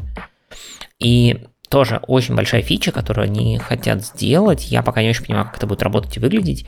Но это называется... Не называется... Фича заключается в том, что что они хотят каким-то образом ранжировать пакеты по популярности, качеству, э, степени поддержки и какому-то комьюнити фидбэку. В общем, у нас будет не про... Сейчас, по-моему, ранжируется только по количеству скачиваний, если я правильно помню, больше ни почему. Ну и по имени, наверное, можно сортировать еще. А вот будет какой-то более сложный и умный ранжирование. Ну, посмотрим, во что это выльется. А, и последнее в их э, родмапе это сделать C-шарповую api чтобы можно было ресторить и даунлодить пакеты. Потому что сейчас это можно делать только тулингом через command line, а будет нормальная C-шарповая api для этого. Вот примерно такие планы у Nuget команды. А, и мы пойдем дальше в Roslyn. Roslyn это уже все-таки такая, ну, неотъемлемая часть .NET, в смысле, что компилятор C-Sharp как-никак. И по большому счету страничка которая называлась Roadmap для Рослина, в смысле ссылка, которая называлась Roadmap для Рослина, по сути ведет просто на страничку, где написаны те фичи C-Sharp, которые они собираются поддержать. Мы их уже смотрели, я на них смотрел, когда мы где-то в декабре делали выпуск про то, что нас может ждать в следующем C-Sharp. Сейчас можно посмотреть, что уже некоторые вполне себе в прогрессе, есть отдельные бранчи, где над ними работают. Это полуавтоматический property, когда можно будет указать там только getter или только setter, а второй оставить автоматическим. Там для этого нужно новое ключевое слово field. Так что вот сейчас пока работа ведется, primary конструкторы, э, сделать э, возможность передавать вот params, да, параметр произвольный произвольное количество, передача произвольного количества аргументов через span t, а не через array. Неймов для instance мемберов, лямбда default параметры, collection literals, новая тема, так что можно будет у нас коллекции прям в квадратных скобочках, если я правильно помню, текущий пропозал, там написать в квадратных скобочках 1, 2, 3, и это будет типа коллекция из элементов 1, 2, 3. Ну, когда до релиза дойдет каком-нибудь превью, мы поподробнее, конечно, посмотрим на все эти фичи. И большая работа, похоже, активно началась над Э, тем, что известно под очень разными названиями. Сейчас этот proposal называется roles или extensions. То есть э, в каком-то из интервью Мэтт Торгерсон говорил, что очень хочется сделать концепцию extend everything. Сейчас у нас есть extension методы. Хочется иметь возможность сделать extension property, extension там что-нибудь еще, extension реализации интерфейсов на существующих классах. Вот э, сейчас ведется над этим работа. Кажется, что в этом релизе .NET мы что-то можем на эту тему увидеть. По крайней мере, там есть бранч и что-то делается. Ну, выглядит так, что это, кажется, будет самая большая фича, если она будет в этом релизе, да, потому что все остальное какое-то совсем мелкое. Пока да, то есть либо над чем-то крупным работают, что находится еще пока на этапе пропоузла, и поэтому бранча пока нет, ну, и они там обсуждают на language design митингах, я сейчас не следил в последнее время за репозиторием C-Sharp, не смотрел, что там последние горячие топики в плане э, дизайн-митингов. Посмотрим. Но про экстенжен действительно был разговор, что вот хочется уже начать что-то с этим делать и спланировать так, чтобы, ну, получилось что-то сделать в .NET 8, но чтобы это не помешало потом сделать что-то дальше в следующих .NET. Так что посмотрим. Может, что-нибудь в формате превью или там э, в каком-нибудь превью что-нибудь выкатят, но в релизе не будут релизить или под флагом превью сделают. Ну, в общем, посмотрим. Не знаю пока. А дальше WinForms. WinForms живет прям, так сказать, активной жизнью. Там есть э, работа над accessibility improvement, high DPI, ну, в общем, все стандартные UI фишки, которые они потихонечку, по, по мере того, как винда, видим, поддерживает что-то новенькое, они, соответственно, тянут это WinForms тоже. Они работают над перформансом, как рантайма, так и дизайнера. И по аналогии с WPF, видимо, хотят что-то сделать с тестовой инфраструктурой и тест-кавериджем будут э, над этим работать. Э, скорее всего, рассматривать вариант э, дописать еще недостающие врапперы для всяких контролов, которых не было поддержано в винформах. Ну, типа там, не знаю, всякие эти всплывающие вот хитрые подсказки из трея, ну, типа в смысле, там, searchbox, улучшить поддержку ListView. В общем, всячески поработать над контролами, которых почему-то вдруг не оказалось в информах, потому что над ними какое-то время не работали. И э, добавить еще поддержку этих самых тем для операционной системы, чтобы оно выглядело чуть более правильно в современных виндах. Каких-то прорывных фич в информах нету, есть еще WPF. С WPF ситуация интересная, э, потому что где-то вот в районе анонса седьмого .NET звучали какие-то слова про то, что VPF, там комьюнити, короче, там, э, мол, не ждите ничего, кроме того, что принесет комьюнити. А в этом статье с родмапом там прозвучала какая-то так мельком фраза про то, что команда VPF вообще говоря новая. Ну, типа, то есть такое ощущение, что они сначала разогнали всю команду VPF, а потом все-таки решили, что надо что-то с ним делать не только силами комьюнити. И в статье про Roadmap прямо сказано, что типа team is new, и поэтому, мол, мы сейчас будем думать вообще над виженом для VPF, и ждите какой-нибудь документ в течение, ну, ближайшего полугодика примерно так написано. При этом э, какие-то цели все равно заявляются на ближайший релиз. Это будет, э, понятно, поддержка тем для Windows 11, новые контролы, Lability хотят завести. Ну, в смысле, Nullable Reference Type поддержку.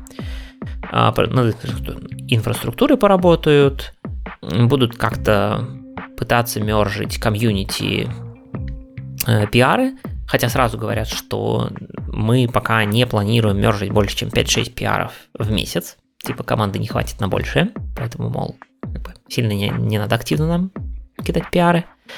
Accessibility будут работать, и на ARM64 у них там пока с перформансом что-то не очень, тоже будут улучшать. В общем, такие скромненькие планы. Посмотрим, что из этого вылезет, и вообще куда подвинется WPF при условии наличия MAU, и куда, видимо, основной фокус сейчас. Ну, разработки направлен с точки зрения UI. Хочу напомнить еще, что есть такой замечательный сайт, который называется themesof.net, то есть themesof.net, который это, по сути, надстройка над GitHub, да, который просто ходит в GitHub и с помощью там, тщательно выстроенной системы тегов забирает из GitHub э, всех этих вот команд э, нужные issues, которые помечены как там эпики, не эпики, и рендерит их в красивое дерево, где можно фильтровать по майлстоунам и так далее. С, в шоу-ноутах будет ссылочка на .NET 8. Можно там посмотреть, э, как красиво, так сказать, что делается где в рантайме, что делается в библиотеках, ну и что делается во всех остальных местах .NET. Такие дела, такое будущее нас ждет. Ну, опять же, это roadmap, поэтому что из этого сбудется, мы пока не знаем, но, по крайней мере, какие планы на будущее нас ждут. Да, интересно уже вопрос, какой UI останется в конце, какой из них один или, может быть, уже несколько. Не так очевиден, как буквально год назад, когда обещали мою им все заменить. Да, все так, WinForms останется. Ну, видишь, тут уже допев собирают, как бы поэтому. Ну, Непонятно. Какая-то новая команда, не знаю, что будет делать, посмотрим. Посмотрим. Посмотрим. Ладно, пойдем еще в практическую плоскость сгоняем. И, и хочу с вами обсудить интересную статью. Автор задался вопросом, а как же нам непреднамеренно не раскрывать секреты? Вот об этом мы сейчас с вами поговорим. Прежде всего, что такое секреты? Это какая-нибудь э, информация, которая не должна просто так фигурировать в открытом виде просто где-то везде. Ну, например, это пароли, это какие-нибудь секретные ключи, сертификаты, лицензии, API-ключи, токены и вот прочее-прочее вещи, которые как бы каким-то образом связаны, может быть, с безопасностью, и они не должны просто так быть доступны абсолютно всем и каждому. Э, в нашей текущей парадигме, в нашей текущей картине мира все происходит гораздо прозаичнее. Э, во-первых, обычно токены и пароли и прочая информация передается в нам сейчас стандартно через э, различные опции. В частности, переменные среды окружения, конфигурационные файлы или в лучшем случае это через какие-нибудь специализированные программы типа Volta, которые есть там у каждого клаудного провайдера или там э, HashiCorp Vault, допустим. Приложение вы можете себе поставить. В общем, автор не задается, за, не задается вопросом, а как правильно это там хранить и передавать в приложение. У него задача намного проще. Каким образом в самом приложении, случайно, по глупости, без какого-то злого умысла, эти все данные не раскрыть? А раскрываются эти данные достаточно просто. Например, случайно разработчик может залогировать какой-то класс, который а, в одном из свойств содержит секретные данные. Например, какую-нибудь конфигурацию, у которой есть поле password. И он хотел просто залогировать конфигурацию для того, чтобы ее как-то удобно дебажить. И при этом э, опубликовал пользовательский пароль. Э, или, допустим, хотел засериализовать какой-то объект, чтобы передать по сети там, не знаю, какой-нибудь response, а у этого response а внезапно access токен там был записан для каких-то нужд. И вот у нас access токен утек в незашифрованном виде не пойми куда. Другая проблема, которая существует э, с секретами, это в том, что в обычном .NET коде они представляются в виде просто строки. Раз это просто строка, то уже довольно-таки сложно вообще понять, а где этот секрет используется, как используется, кому передается. В общем, следить за этими полями с секретными данными становится очень и очень сложно. А, и еще одна проблема это в том, что когда вам приходит секрет и приходит какая-то просто строка, вы не можете в коде определить, а кто из них секрет, а кто не секрет, кто просто текст. Типичным примером является connection string. Я думаю, многие в своем коде могут найти методы, которые принимают там connection string для доступа к базе. Но мало, наверное, кто задумывался, что часто connection string внутри себя может содержать какие-нибудь пароли с помощью которых любой злоумышленник, владеющий строкой подключения, может э, доступиться до святая святых, до нашей базы данных. И вот все эти проблемы автор предлагает красиво и элегантно решить. И для решения он прибегает к нашему любимому примитив Obsession. Он говорит, что все это можно свести в принципе к зависимости от примитивов. А мы в подкасте уже много раз поднимали тему Primitive Obsessions. Если вы хотите поподробнее, поищите наши предыдущие выпуски. А вкратце же смысл заключается в том, что он предлагает сделать специальную обертку над э, чувствительными данными И эта обертка, э, этот классик, обладает очень интересными э, свойствами. Во-первых, он не э, публикует наружу никаких свойств. Это как раз таки для того, чтобы, если этот класс случайно попадет в логер или в сериализатор, то никаких публичных свойств у этого класса нету, и с большой долей вероятности сериализатор и логер ничего не запишут. А, и также он э, не реализует класс toString в том виде, в котором довольно, казалось бы, очевидно это сделать, просто-напросто раскрыть секрет в этом методе, но нет. Как, как раз таки потому, что toString очень часто используется логерами для того, чтобы записать какую-то информацию. Поэтому toString здесь тоже скрыт. А, в качестве имплементации Естественно, сейчас все современные приложения используют Microsoft Extensions Configuration, дотнетовские приложения. А, и наш класс секрета нужно научить работать с э, этими опциями, с этой конфигурацией. Делается это довольно просто, потому что уже в инфраструктуре заложен такой специальный extension point, который говорит, что если некий тип декларирует type converter для себя, то мы, соответственно, сможем в этот тип записать любую конфигурацию, которую Type конвертер сможет преобразовать. А для этого это значит, что мы сделаем класс э, секрет, э, декларируем ему специальный type конвертер, э, и практически это все, что нам нужно. Единственное, что хочется отметить, отдельный подход автора насчет скрытия Э, скрытие самого текста, самого секрета. Естественно, в конструктор класса секрет передается открытая строка с секретным, а вот что с ней делать дальше? Ни в какое публичное свойство, как я уже сказал ранее, ее положить нельзя. Также ее нежелательно складывать в, э, в обычный string field потому что многие сериализаторы умеют сериализовать приватные филды, и от этого мы тоже хотим случайно защититься. Поэтому автор придумал хранить строку в типе, который называется read-only memory charов. То есть это специальная коллекция э, специальных read-only memory, куда мы можем преобразовать строку, а также при необходимости из этой read-only memory достать строку, ну, сконструировать заново по сути. И на данный момент ни один из известных сериализаторов не умеет правильно сериализовать read-only memory. Вот воспользовавшись этим странным э, фактом, автор решил спрятать строку именно в приватный филд read-only memory. Забавный подход. Также к этому классу автор добавил публичный метод reveal, который конструирует строку из нашего э, read-only memory массива и представляет ее наружу в первозданном виде. Здесь отдельно хочется отметить, что дан, все данные манипуляции, они никаким образом не имеют отношения к, крип, к криптографичности. То есть эта строка, строка не шифруется, и если вдруг вы зайдете там под дебаггером или под отладчиком, или еще каким-то образом эта строка утечет все-таки, то ее элементарно можно будет посмотреть или восстановить. Если же вы хотите загнаться прям криптографией и не просто так хранить, а сохранить ее всегда зашифрованную, чтобы даже если кто-то через Reflection к вам пришел, не обладая ключом шифрования, он ее не получил, тогда посмотрите на класс Microsoft ASP.NET Core Data Protection. Там для этого есть все необходимые механизмы. А, и следующий классик после секрета нам нужен, естественно, secret type converter, который я упомянул ранее. Он интересен тем, что у него метод convert from позволяет конвертиться только из строки, convert to возвращает false, то есть не позволяет никуда конвертиться, и convert to метод э, бросает exception, то есть can, can convert to возвращает false, а convert бросает exception, а convert from, соответственно, создает наш класс secret. Э, вот такую классную оберточку придумал автор. Мне кажется, довольно полезная штука. Наверное, попробую себе повнедрять, посмотрим, как пойдет. И использовать ее довольно легко, так как мы ее подписали под стандартный класс Options. Мы можем из сервис-контейнера запросить iOptions с нашим классиком, или же попросить в конструкторе, как обычно все делают, э, вызвать специальный метод раскрытия чистой строки пароля – и использовать этот пароль уже, или этот секрет, или этот лицензионный ключ везде, где нам нужно. Таким образом, мы решили все проблемы. То есть у нас э, теперь отличаются строка и секрет. Мы можем четко понять, кто к нам в класс пришел, какую зависимость мы требуем. Мы просто так уже не сможем ни залогировать, ни засериализовать его.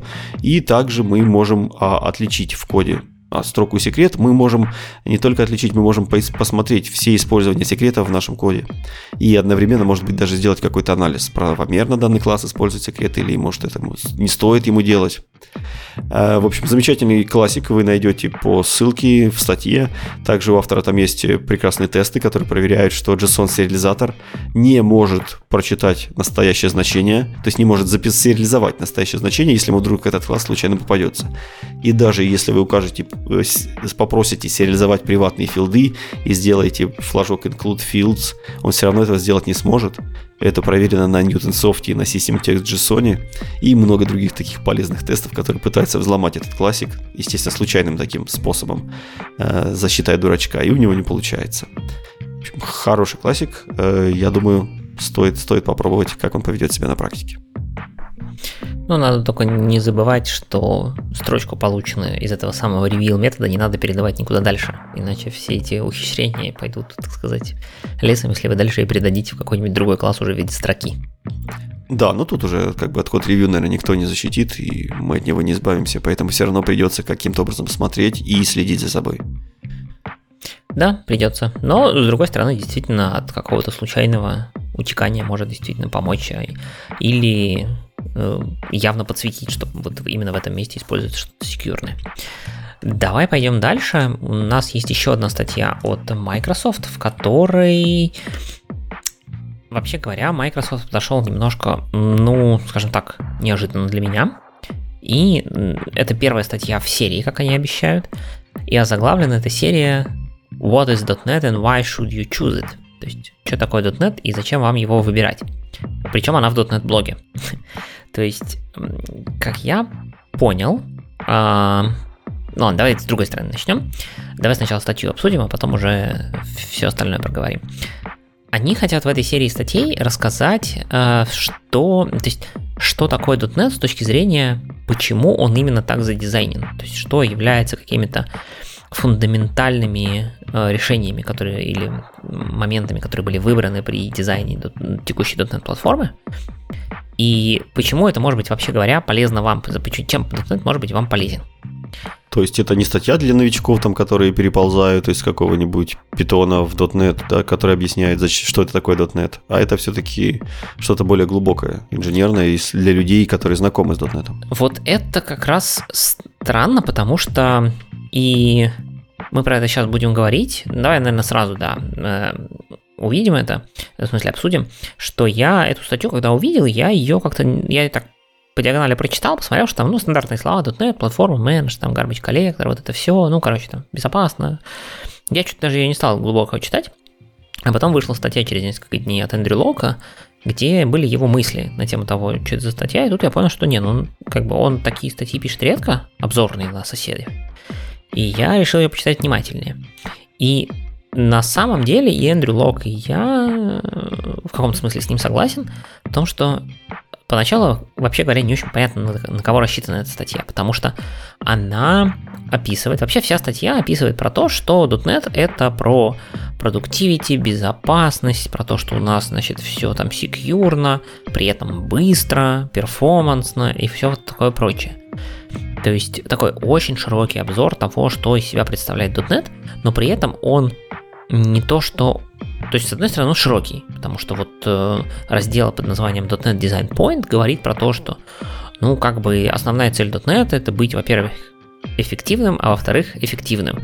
Ну, по-английски это effective и efficient. Да, в том смысле, что он и работает быстро, и программисты на нем работают тоже эффективно. Причем и в, так сказать, безопасном окружении, и в небезопасном окружении, если вам нужен какой-то интероп и так далее, .NET там тоже хорош. И что, мол, .NET это, наверное, одна из единственных таких менедж-платформ, где, значит, у нас наибольшая, так скажем, функциональность туда зашита и позволяет при этом практически бесшовный интероп с, значит, с миром плюсов, да, ну, обычно с кем интеропится, с плюсами.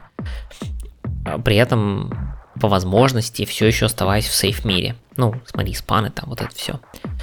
При этом у нас есть там статический динамический код, интринсики, портабилити, а дальше пошли слова про gRPC, OpenTelemetry, то есть оно все такое как бы очень в разные места, где-то про интеропы и интринсик они говорят, а где-то про OpenTelemetry, это вообще говорят. Ну, но аудитория таких э, высказываний, по идее, должна быть немножко разная.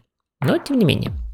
Вот дальше они говорят, что, ну, у нас есть основные, так сказать, э, составляющие .NET Stack, это, понятно, runtime, библиотека и языки. При этом, правда, на 99% статья про C-Sharp, F-Sharp там упоминается, по-моему, один или два раза, ну и VB. То есть, э, но, как говорит Эндрю, ну, наверное, может это правильно в том смысле, что для перетаскивания, скорее всего, большинство народа будет переходить все-таки на C-Sharp, а не на F-Sharp. Хотя, конечно, F-Sharp незаслуженно обойден стороной немножко в этом посте. А дальше пошел прям детальный разбор, ну, детальный там по 2-3 абзаца на каждый пункт, про то, какая у нас тайп-система, что мы объектно-ориентированные, значит, э, среда, что у нас там есть дженерики, делегаты, лямбды, value тайпы, ref тайпы. То есть, вот понимаешь, да, там с одной стороны рассказывают про наследование интерфейса, а с другой про ref тайпы. То есть, оно такое очень эм, разной глубины тема. Про автоматику memory management, GC, safety, обработку ошибок, исключения, concurrency, там async await, reflection, э, кодогенерацию, JIT, AOT, interop, и, в общем, вот такая вот большая-большая большая, большая статья, из которой, в принципе, если вы не знакомы с .NET, можно узнать состояние, ну, такое очень поверхностное состояние, ну, это все-таки первая статья пока, дел в современном .NET. И в этом смысле она неплоха. Вот. Кажется, и вот э, тут хочется вернуться к Эндрю Локу, он на самом деле высказывает разумные мысли. То есть кажется, что это попытка м- Microsoft заполнить немножко нишу постов вида почему я свичнулся с такой технологией на такую. То есть на самом деле сейчас есть огромное количество постов про то, что типа я много там, лет писал на Go, теперь пошел писать на Rust. Или там я писал на Python, теперь пошел писать на Go.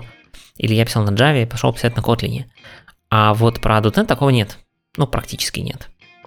И, видимо, причина это в том, что, ну, .NET как бы история такая, да, это Windows Only, медленный какой-то фреймворк. Понятно, что сейчас это не так, но память-то у людей. Где-то слышу, что .NET это медленный Windows Only, значит, я и буду считать, что это .NET и Windows Only. И, видимо, этими постами Microsoft э, собирается... То есть аудитория этих постов, видимо, все-таки э, те самые люди, которые сейчас уже пишут на каких-то языках и фреймворках, так что, может быть, это и даже для Python разработчиков каких-нибудь начинающих, почему нет? И я надеюсь, что просто будут разные посты на разный уровень, которые покажут разным э, группам людей, что, мол, интернете хорошо и прекрасно, и вообще надо туда идти, там будет удобно. Вот. Так что будем следить за этими постами, то есть если вам интересно узнать, э, если вам интересно, или кто-то вас спрашивает, я надеюсь, что вы и так знаете, что такое .NET, раз вы слушаете этот подкаст, но если вас кто-то спрашивает про то, что такое .NET, вот можно будет э, в том числе скидывать вот этот вот пост от Microsoft всю серию, когда он появится полноценный. Видимо, там будет э, хорошее описание того, что такое .NET. Посмотрим, будем следить. Ну и действительно не хватает материалов, которые помогут э, людям с других языков свичнуться на, на .NET, поэтому, может быть, эту нишу они тоже закроют, было бы приятно. Да, было бы приятно. А давай пойдем дальше. Дальше у нас тулинг. Тулинг, я уже говорил, что вышло, ну, так, кратенько говорил, что для .NET 8 нам нужна Visual Studio 17.6 Preview 1, но, тем не менее, у нас вышло еще обычный нормальный релиз 17.5 э, для Visual Studio 2022. И там есть некоторое количество улучшений, изменений и так далее, которые мы сейчас быстренько пробежимся. Первое раздел это Productivity и Performance. Там добавился, как добавился, он был уже э, универсальный поиск, All-in-One Search, его еще немножко улучшили, ускорили, и он поумнел, так что смотрите, что там Ctrl-Tab, да, он вызывается по дефолту в студии, я уже не помню сейчас. Э, он будет вам что-то интересное выдавать. Э, появились новые suggestions. Я, кстати, с ними поработал немножко, тут я что-то в студии работал. Они там прям, да, всячески пытаются за вас комплитить код. Ну, не Copilot, хотя я Copilot там полноценно не пользовался, но что-то похожее. Прям полные методы не пишут, но строчки дописывают весьма прилично. Вот. Ну, Может. кстати, до сих пор непонятно, почему Microsoft, обладая технологиями Copilot и ChatGPT и OpenAI, AI, до сих пор не встроила Visual Studio какого-нибудь нормального человеческого дополнения. Не, ну слушай, Copilot в студию встраивается, просто он, ну, нормальный Copilot денег стоит. Поэтому... Ну, я имею в виду, грубо говоря, студия это тоже как бы коммерческий продукт. Вот э, за коммерческой студией могли бы включить туда уже сразу Copilot. Ну, какой-нибудь enterprise, enterprise версии, да. Да, да, какой-нибудь максимальной версии фиг-то с ними. Может и включить, кстати, не знаю. Ну, в общем, вот пока, но при этом пока вот эти вот AI-powered intent-based suggestions, ну, Выглядит приятно, но такие мелкие помощники. Э, мы уже упоминали дебаггер Text Visualizer, все, они зарелизились, можно пользоваться. Э, они переработали систему билда, в смысле, когда студия пытается понять, что там нужно перебилживать, когда у нас incremental билды включены, видимо, они смотрят на что-то похожее на то, что делает ReSharper Build, не настолько детально, но тем не менее утверждают, что incremental билды стали прям супер быстрыми, и меньше проектов нужно перебилживать. И кроме того, они ускорили работу окно, окошка с тредами, прям чуть ли не в два раза.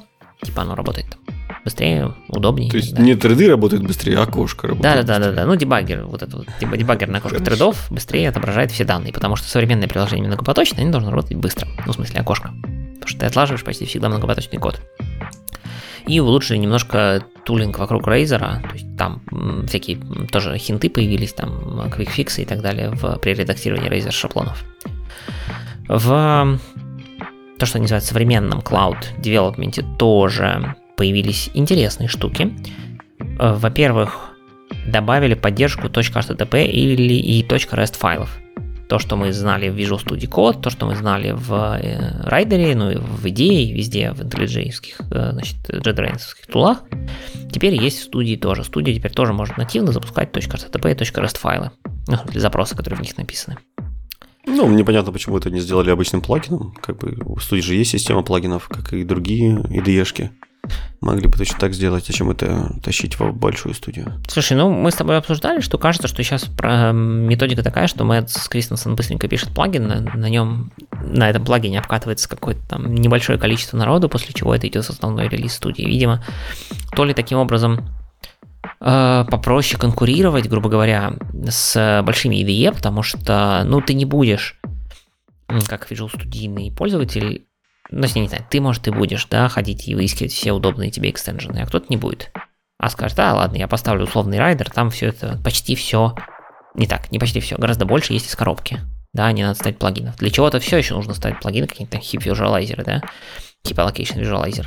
Но, тем не менее, больше всего есть из коробки. Ну, ну и здесь да, будет. ты ты прав. Ну и вот эти .http файлы, они очень полезны, мы тоже о них уже много говорили, ни один подкаст стерли, поэтому если вы вдруг не пользовались, то попробуйте, попробуйте, скорее всего, это будет один из очень удобных клиентов, который в некоторых ситуациях может вас сильно выручать. Да, значит, если вы пользуетесь dev tunnel ами для какого-то remote debugging а или работы, то тоже там упростилась настройка и управление ими. Если вы работаете с Azure ом и с Azure Container Apps, тоже там теперь попроще. А, работать. И если вы работаете с WPF, там появился Accessibility Checker, который вам прям подсветит, что вот, вот тут вот у вас не очень accessible. Значит, UI нарисован, давай там добавим какие-нибудь штуки. А, плюсов, очень много улучшений по плюсам. Кроссплатформенный, embedded, там, game development, много чего. А, не буду вдаваться в детали, сам не занимаюсь, поэтому прям могу набрать много в чем. Отдельный раздел Enterprise Management. Это интересный раздел. Во-первых, теперь студию можно поставить через Winget. А, во-вторых, у нее появилась опция в настройках, которая называется Always Update on Close, то есть, когда вы закрываете студию, она будет автоматически себя апдейтить. Почти как Skype, по-моему, себя ведет. Skype это делает при старте. Хипстота какая-то пошла. Что это такое? Да, чтобы всегда были на latest штуке. А в-третьих, можно заэкспортить layout в отдельный файлик и при запуске, короче, то ли при запуске, то ли еще как-то, короче, закастомазить layout через конфиг файл студии. В общем, enterprise очень звучит. Не знаю, зачем будет нужно, но, как бы, наверное, опять же, какой-то централизованной конфигурации, видимо, кто-то что-то просил, сделали. Одновременно с этим вышла студия для Mac, тоже 17.5. Там очередные импрувменты в Git. Мы, кстати, их, по-моему, как-то где-то обозревали. Там появилась фича под названием Hot Exit. Звучит а, заманчиво. Да. Она, что она делает во время Я начал читать, расскажи. первый абзац сказал, э, в первом абзаце было написано следующее.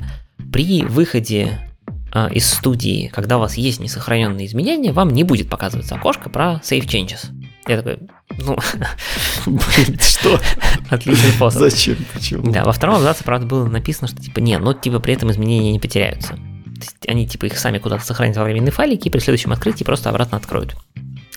Вот. Ну, то есть такой, типа, знаешь, как там Notepad++ плюс себя так ведет, но довольно много всяких сейчас приложений ведет себя так, что, типа, они как, как бы заавтосейвили все, но не, не в файлик, а вот куда-то во временные свои места, и после открытия все вернется обратно. Мне кажется, в случае с кодом это какое-то извращение Everkill. Сохраните каждую секунду и все, и будет нормально. Там уже гид позаботится об истории и обо всем остальном. Да. Ну вот, зачем-то, опять же, кому-то нужно было. А дальше, в редакторе пофиксили поддержку фонтов, там были какие-то фонты, которые не поддерживались на маке. Ну, в смысле, можно было взять фонд, он на маке работал, а в студии почему-то не работал. Пофиксили. Ну и улучшили там всякие юнит-тестинги, опять ускорили этот юнит-тест браузер, видимо, там все еще есть что ускорять. Примерно так. Э, ну, то есть вот я не помню, по-моему, я себе уже обновился на 17.5, до вторую студию. Посмотрим, поглядим, как будет жить. Ну, отлично, я тоже обновлюсь, посмотрим, что там за новинки у нас будут. Ну и на этом, наверное, основную часть выпуска можно завершать. Долго сидим, много длинных интересных статей попалось. Э, и .NET 8 вышел, и все начал выходить с первых превью, и студия, как обычно. В общем, мы потихонечку возвращаемся в русло регулярных релизов. И я надеюсь, что в следующих выпусках подкаста потихонечку будут тоже все больше и больше новостей про то, что же нас ждет к ноябрю. Но у нас есть еще немножко, да, да, ты погоди прощаться, еще парочку мелких тем мы вбросим. Прежде всего, нельзя обойти стороной просто эпическое событие, которое произошло в дружественном подкасте «Подлодка». Мы его уже не раз рекламировали в наших выпусках. Там, э, опять же, под, подкаст про различные профессии около IT, да в принципе не только около IT, у них там все есть уже. Сваливается в самые последние темы. Э, и у них есть специальные подлодки, есть специальное направление. Это они рассказывают о языках программирования программирования. И вот э, рассказали практически про все языки программирования. По-моему, там и Ним у них был, и Fortran я послушал интересный выпуск. Э, и я даже не знаю, про что еще спуститься. Вот практически вот все высосали, что только можно. Даже эзотерические страшные будущие языки программирования в будущем. Но вот до C-Sharp они не могли добраться целых 300 выпусков. И вот, друзья, наконец-то свершилось чудо. Вышел 303 выпуск .NET часть первая и 304 выпуск .NET часть вторая. Наконец-то широкий мир узнал о том, что .NET существует, C-Sharp есть и вообще про всю инфраструктуру вокруг этого. И рассказал нам об этом никто иной, как некий Игорь Лабутин. Знаешь такого, Игорь? Слышал, слышал. Ну-ка, просвети, да, что ты там наплел. Э, ну, надо сказать, что про C-Sharp там не так много. Это в основном действительно история э, про сам .NET. Первая часть это историческая часть, и немножко мы успели, по-моему, затронуть рантайм. Ну, а во второй части был там тулинг, как раз обзор кратко, очень кратко про то, какие языки есть, эм, что у нас с э, экосистемой, там, нугеты, вот это все, то есть такое довольно поверхностное, без э, углубленных копаний, как мы любим здесь в подкасте, обзор того, что вообще такое современный .NET и как к нему подходить как его понимать, потому что, ну, до сих пор, если читать статьи, встречаются, там кто-то говорит про .NET Framework, кто-то говорит про .NET Standard, кто-то говорит про .NET, вот как это все различать, на чем сейчас все это работает, я постарался каким-то образом описать. И возвращаясь вот сегодня к теме, которой мы говорили про статью Microsoft, э, что такое .NET, кажется, что по аналогии с... не по аналогии, в дополнении к статье, к серии статей Microsoft, я надеюсь, что все-таки будет серия про то, что такое .NET, можно в русскоязычном или в аудио варианте как раз э, две ссылки на этот подкаст выдавать, э, чтобы народ, который не знает, что такое .NET, потихонечку узнавал, что это такое, как им пользоваться и какие, какую пользу он может извлечь из этой платформы. Ну вот я действительно очень часто получал такие вопросы там от коллег по цеху, типа расскажи, что такое .NET, как он сейчас живет, что там в нем есть, какие там типы и все в этом духе. И не было нормальных статей, вот не было даже не статьи, а видосика, в общем, не было нормального места, где можно послать и вот такую вот обзорную часть получить. И мне кажется, что вот эти выпуски, они получились просто идеально. Вот это как раз та таргет аудитория, которую хотелось покрыть. Э, люди, скорее всего, технари, но не знакомые с .NET, но, может быть, знакомые с другими какими-то вещами на мой э, слух, как, как, как, когда я это услышал, мне вот показалось, что это вот именно то, чего не хватало. И именно в таком изложении, как это должно быть. В общем, мне очень понравились выпуски. Э, интересно мнение людей, которые не очень глубоко в .NET, если вы вдруг только начинающий разработчик, или у вас есть друзья, которые интересуются .NET, дайте им, пожалуйста, эти выпуски и напишите э, к нам в комментариях, как им зашло, насколько там все понятно, насколько все хорошо, то есть можно ли вот эти вот выпуски так, таким образом использоваться. Мне кажется, даже начинающий вот разработчик, который не сильно шарит в, наших, в нашей терминологии, в нашем фреймворке, вот там он не встретит каких-то таких страшных слов, то есть ему тоже должно быть удобно, должно быть интересно. В общем, э, если у вас будут какие-то интересные отзывы, замечания, тоже пишите нам в комменты, обязательно обсудим.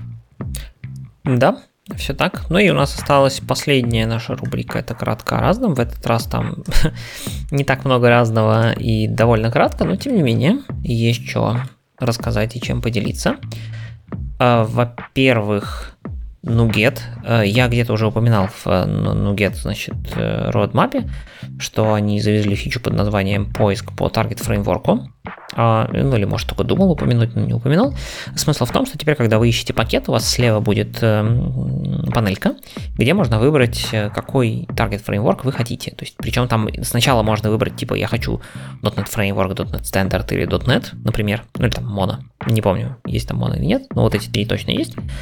А, но и тогда будут, например, если вы выберете .NET, то это значит, что... А, .NET Core там еще есть. Если вы выберете .NET, то это будет означать, например, .NET 5 и новее.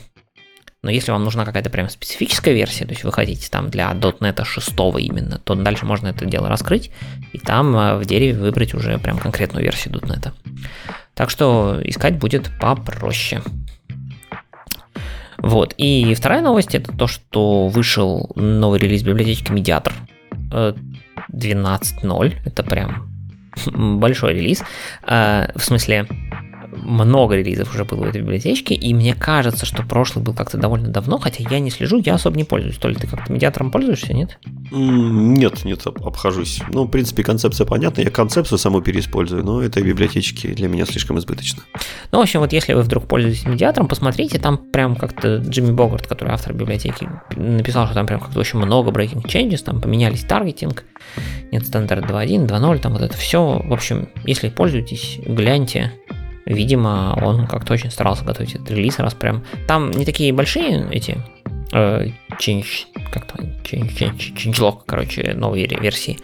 Но фраза про то, что contains many breaking changes, намекает на то, что, возможно, какие-то существенные изменения в библиотеке произошли.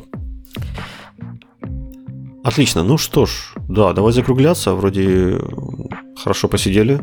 Прекрасно. Давай посмотрим, что мы сегодня покрыли. Э, да, что мы покрыли? Мы покрыли .NET 8 превью 1, уже который раз говорю я. Наконец-таки мы дождались превью. Будет здорово.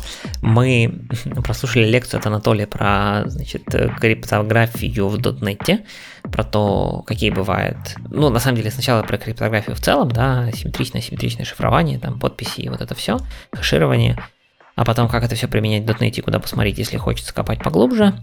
Э, узнали родмапы на ближайший год от э, основных фреймворков поверх .NET, ну, в смысле, которые входят в .NET, так сказать, платформу. А, выяснили интересный способ того, как э, попробовать не раскрыть свои секреты в логах, там, сериализации или еще где-то через хитрую систему классиков посмотрели на начало, первую статью в блоге Microsoft про то, что такое вообще .NET и э, что он из себя сейчас представляет. Узна... Хорошо, потому что к 67-му выпуску наконец-то мы задались вопросом, а что же такое .NET? Э, да мы-то ладно, мы сколько, 67 выпуск всего, Microsoft его уже пилит столько лет. И, ну, ладно. Не первый бы, десяток уже. Ну, ладно, с десяток, как бы, я бы, я не удивлен, что такой статьи не было там про .NET Framework. Ну, она была в каком-то виде, да, но не это самое. Но вот кажется, что это тот тип статей, который нужно было выпускать там, в каком там, 14 году, когда Core точно только начинал выходить. Вот тогда. Ну да, именно так. Вот. А, но тем не менее, хорошо. Лучше поздно, чем никогда. Будем смотреть, что из этого получится. А, посмотрели на Visual Studio 2022. А, новая версия 17.5 и для Mac тоже. Ну и подкаст «Подлодка» про .NET в моем исполнении. И кратенькие новости про то, что еще произошло в мире .NET. На этом кажется, что можно точно заканчивать. Прекрасно. Э, большое спасибо, друзья, что нас поддерживаете, слушаете, особенно если вы дослушали до этого места. До встречи, до встречи в новых выпусках. Пишите нам комментов побольше, какие темы вам нравятся, какие не нравятся. Стоит ли загоняться по глубоким и долгим темам, или лучше мелких и быстрых, поверхностных. В общем, все это пишите, мы все комментарии обязательно читаем, отвечаем, учитываем. И ваш фидбэк очень важен для нас. А на этом все. С вами были Игорь Лоботин и и Анатолий Кулаков. Всем спасибо, всем пока. Всем пока.